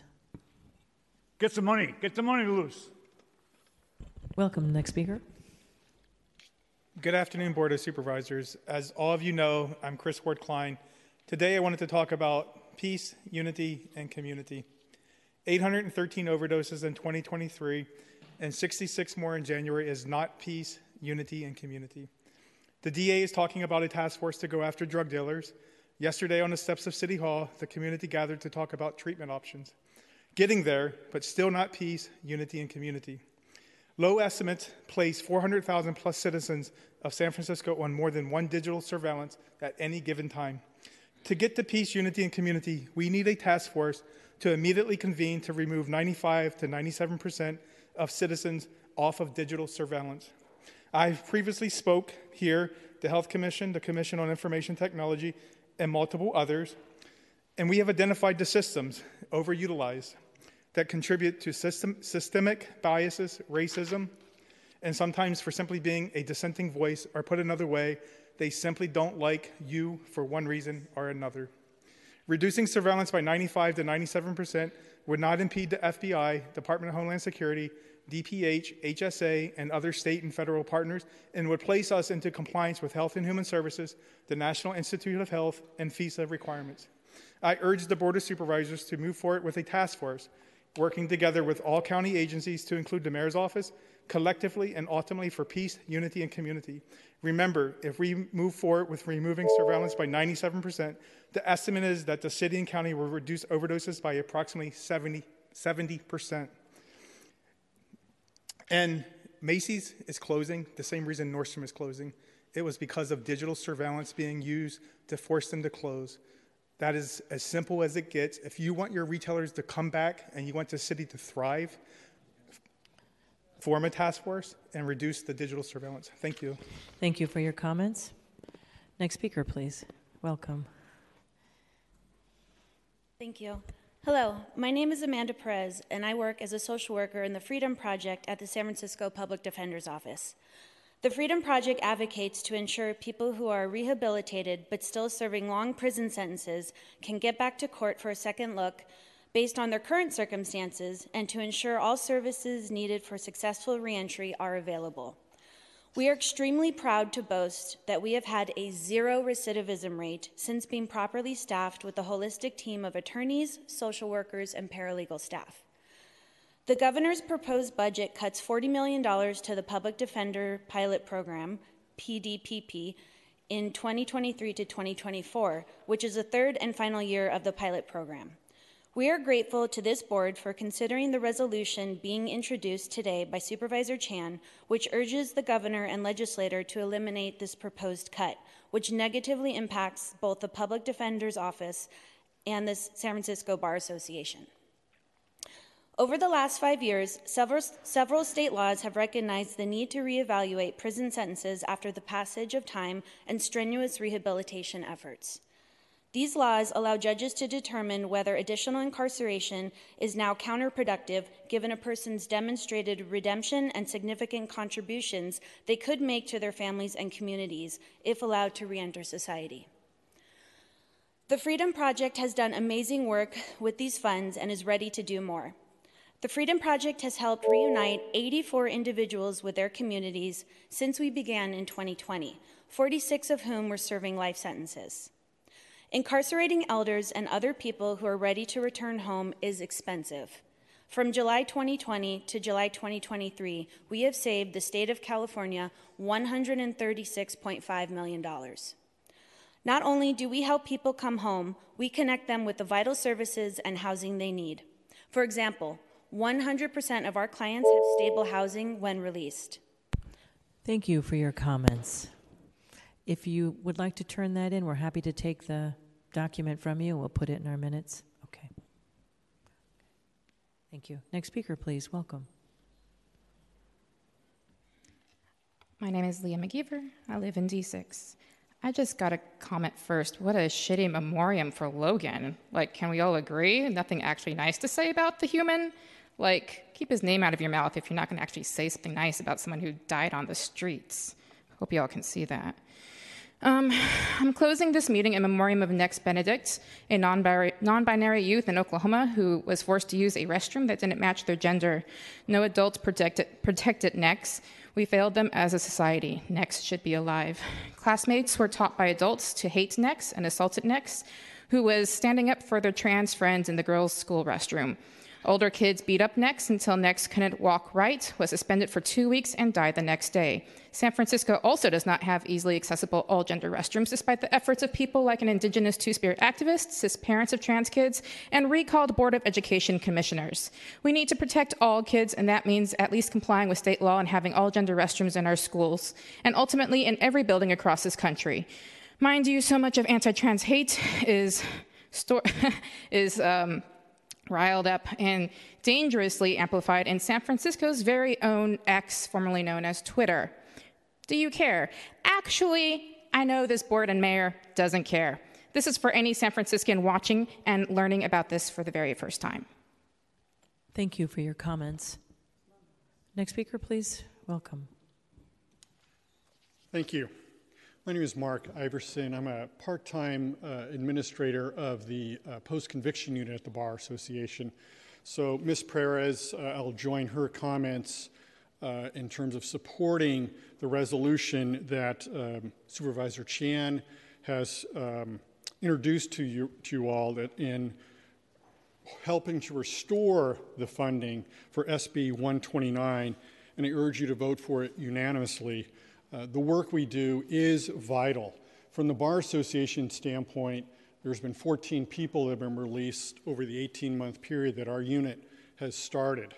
And we have uh, particularly two paralegals who specialize in this work who are able to save the county a lot of money in terms of court time as well as uh, screening over 600 cases, working on over 150 cases, and currently representing 52 people in court, and more is coming with this kind of legislation.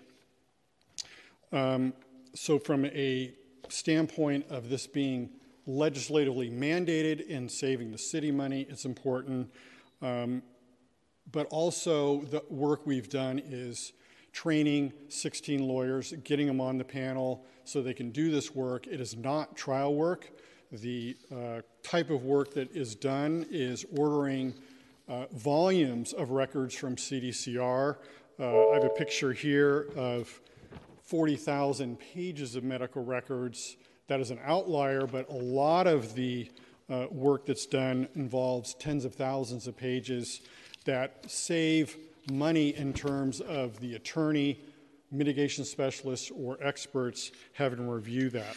So I think it's cost effective, it's, uh, it's a humane project, and I urge you all to um, pass this resolution unanimously. Thank you. Thank you for your comments.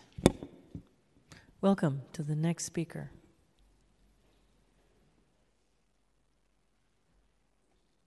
Good afternoon, uh, Board. My name is Richard S.D. Peterson. Um, I wasn't planning on speaking, but I'm making two comments. Uh, one, I uh, have a disability and have been taking um, Muni for the last couple of years since I've been able to get around. Uh, and note that uh, many people get on Muni without paying.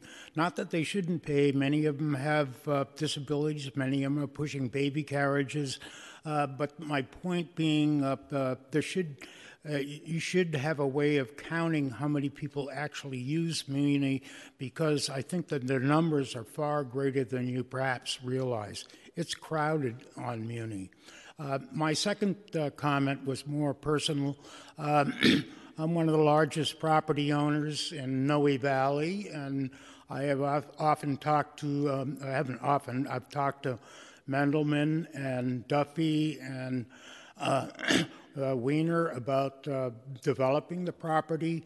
I have had files, I have plans filed with uh, uh, planning for seven years now to build a house on what's presumably an empty lot. Uh, yes, the parcel must be split, but uh, uh, I've seen nothing but uh, delays. And unfortunately, uh, that is my retirement. I was planning on using the num, num the money from that trophy house that's going to be built that I can't afford to own or live in uh, and pay the mortgage or the taxes. But it will support me uh, for the rest of my life. Hopefully, it's going to be longer than uh, what's typically predicted for somebody my age. I'm 81 years old and I love this city. Thank you. Thank you for your comments. Next speaker, please.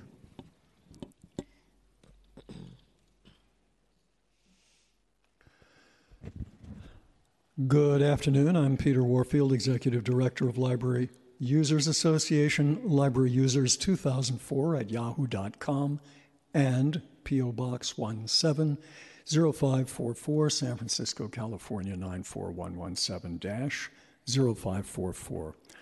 A couple of points today. Uh, the library is planning on approving a new so called strategic plan uh, later, uh, well, at its regular meeting in March, and it is a complete uh, rejection, apparently, of the existing uh, mission statement and essentially a blank check with no measurables, no mention of the word book or books, no mention of the word read or reading, uh, no mention of history or literature, uh, and it looks like a blank check for pretty much anything. The library has not lived up to its existing uh, purpose, which has been, roughly speaking, as it says, free and equal access to information, knowledge, independent learning, and the joys of reading for our diverse community.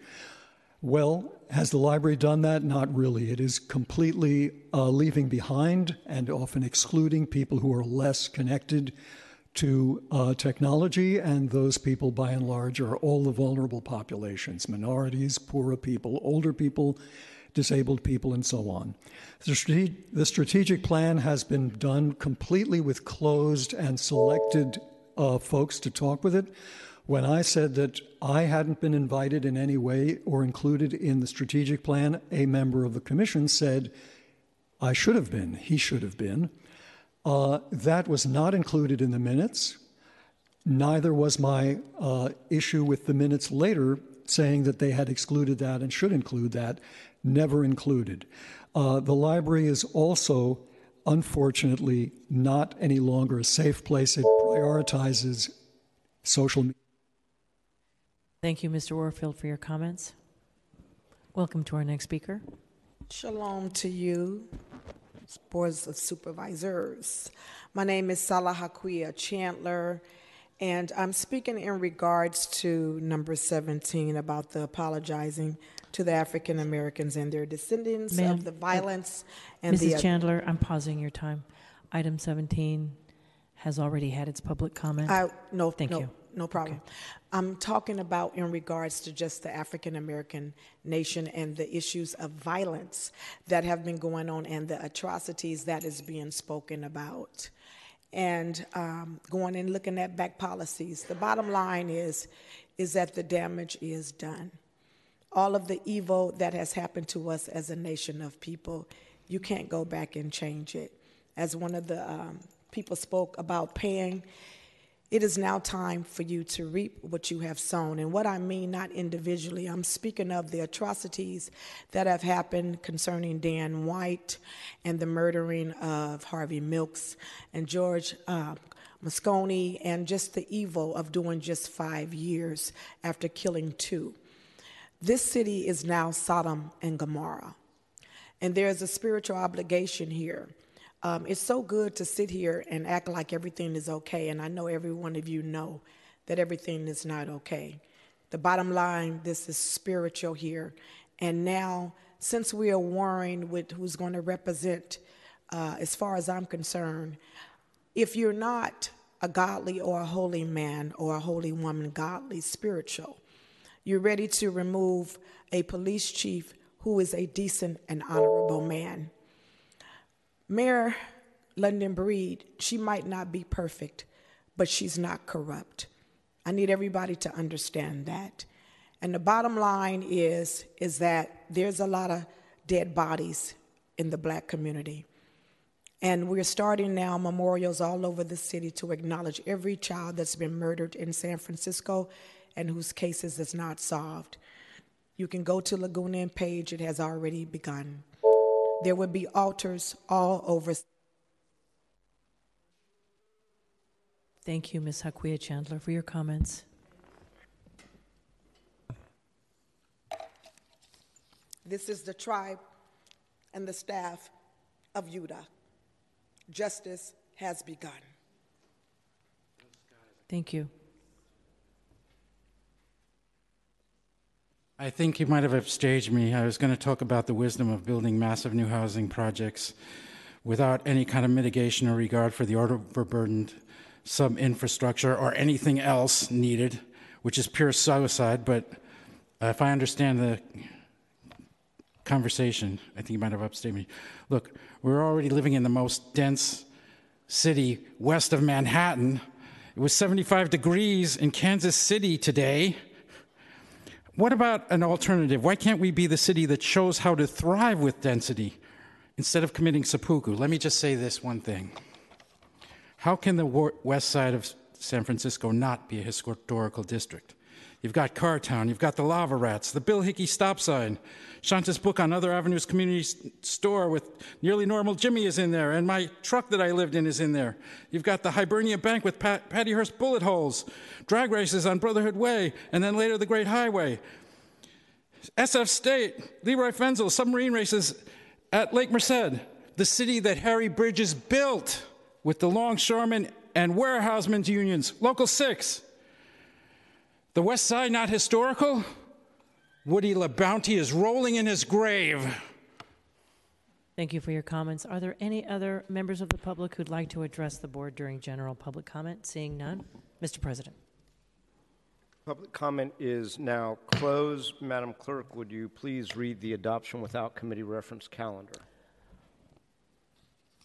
Items Uh, 39. min- minus item 43. Yes, uh, yes, items 39 through 44, uh, minus item 40, uh, excuse me, not 40, but uh, 43, are on adoption without reference to committee. Today, a member may ask an item to be removed. Alternately, a member may request a resolution on first reading to go to committee. Would any member like an item or item severed? Supervisor Stefani. Thank you. Item uh, 42.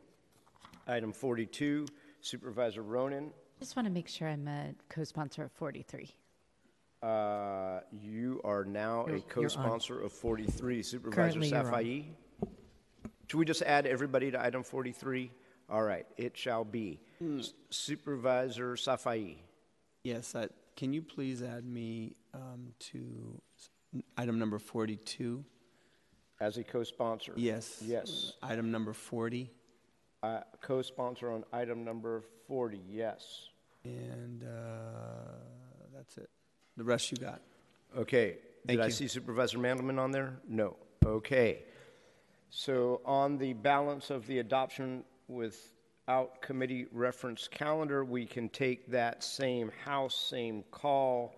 Those resolutions are adopted and motion approved. Madam Clerk, could you please read item 42?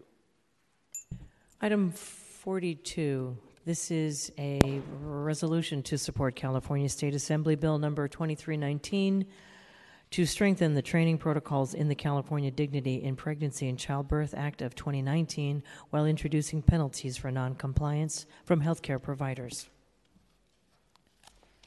Supervisor Stefani. Thank you, President Peskin. Colleagues, this resolution is in support of AB 2319, a bill that addresses the stark racial disparities in maternal and infant mortality rates in our state. This Black History Month, we have been asked to support policy action that addresses the pervasive systemic racial bias in our society. The state of our maternal health care system in California is another glaring example of this reality. Black women represent only 5% of the pregnant population in California, yet constitute 21% of the state's pregnancy related deaths. Black women are three times more likely than any other women to die during or immediately after pregnancy. In 2019, the California State Legislature passed the California Dignity in Pregnancy and Childbirth Act, requiring hospitals and other health facilities to train perinatal care providers on unconscious bias in medicine that impacts racial maternal and infant health disparities.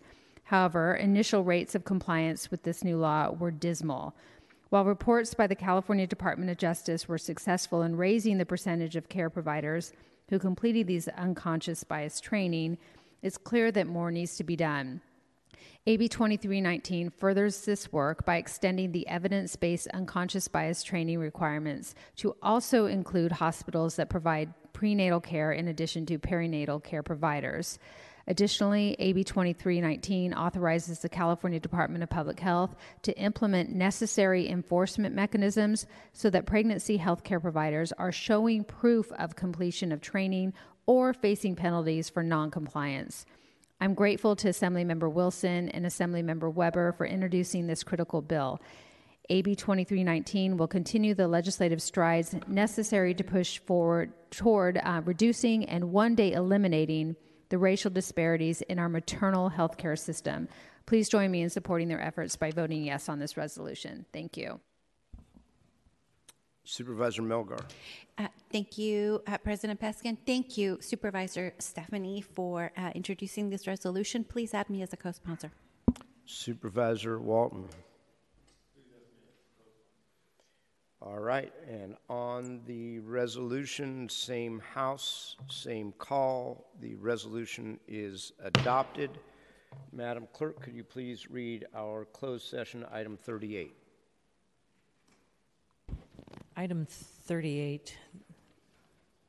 This is conference with the labor negotiators pending uh, approval of the motion that was just approved uh, on that last, last vote for item number 44 for a closed session for the Board of Supervisors to convene in closed session uh, February 27th today to confer with the Mayor's Office and the Department of Human Resources regarding negotiations with labor unions and bargaining units representing city employees.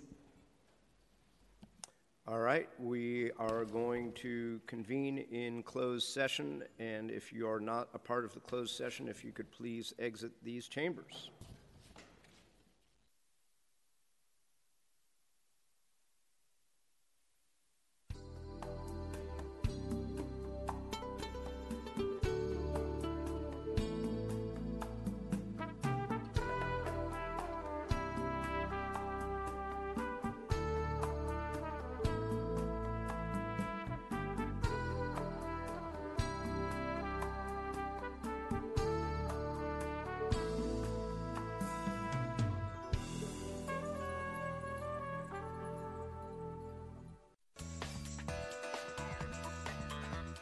SF Gov TV, San Francisco Government Television.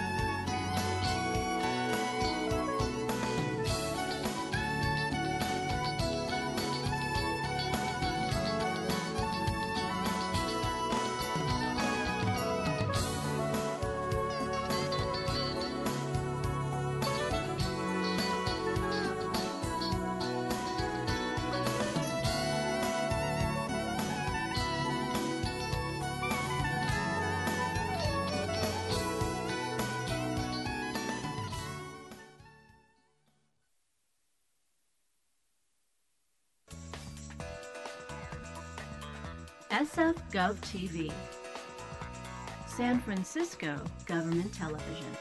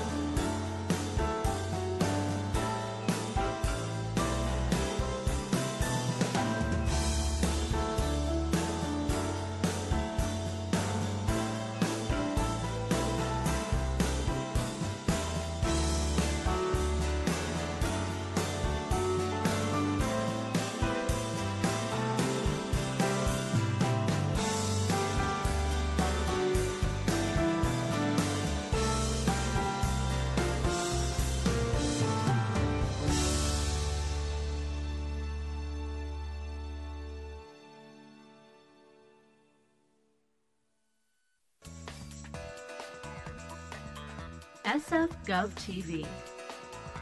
San Francisco Government Television.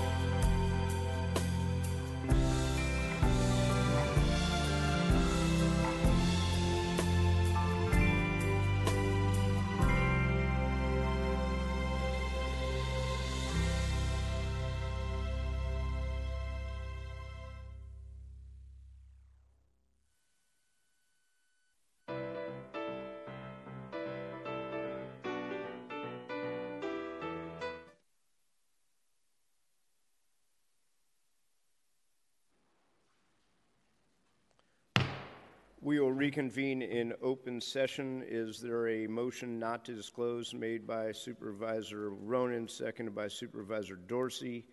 And we will take that without objection. Madam Clerk, would you please read the in memoriam? Today's meeting will be adjourned in memory of the following beloved individual on behalf of Supervisor Mandelman for the late Logan Miller. We are adjourned.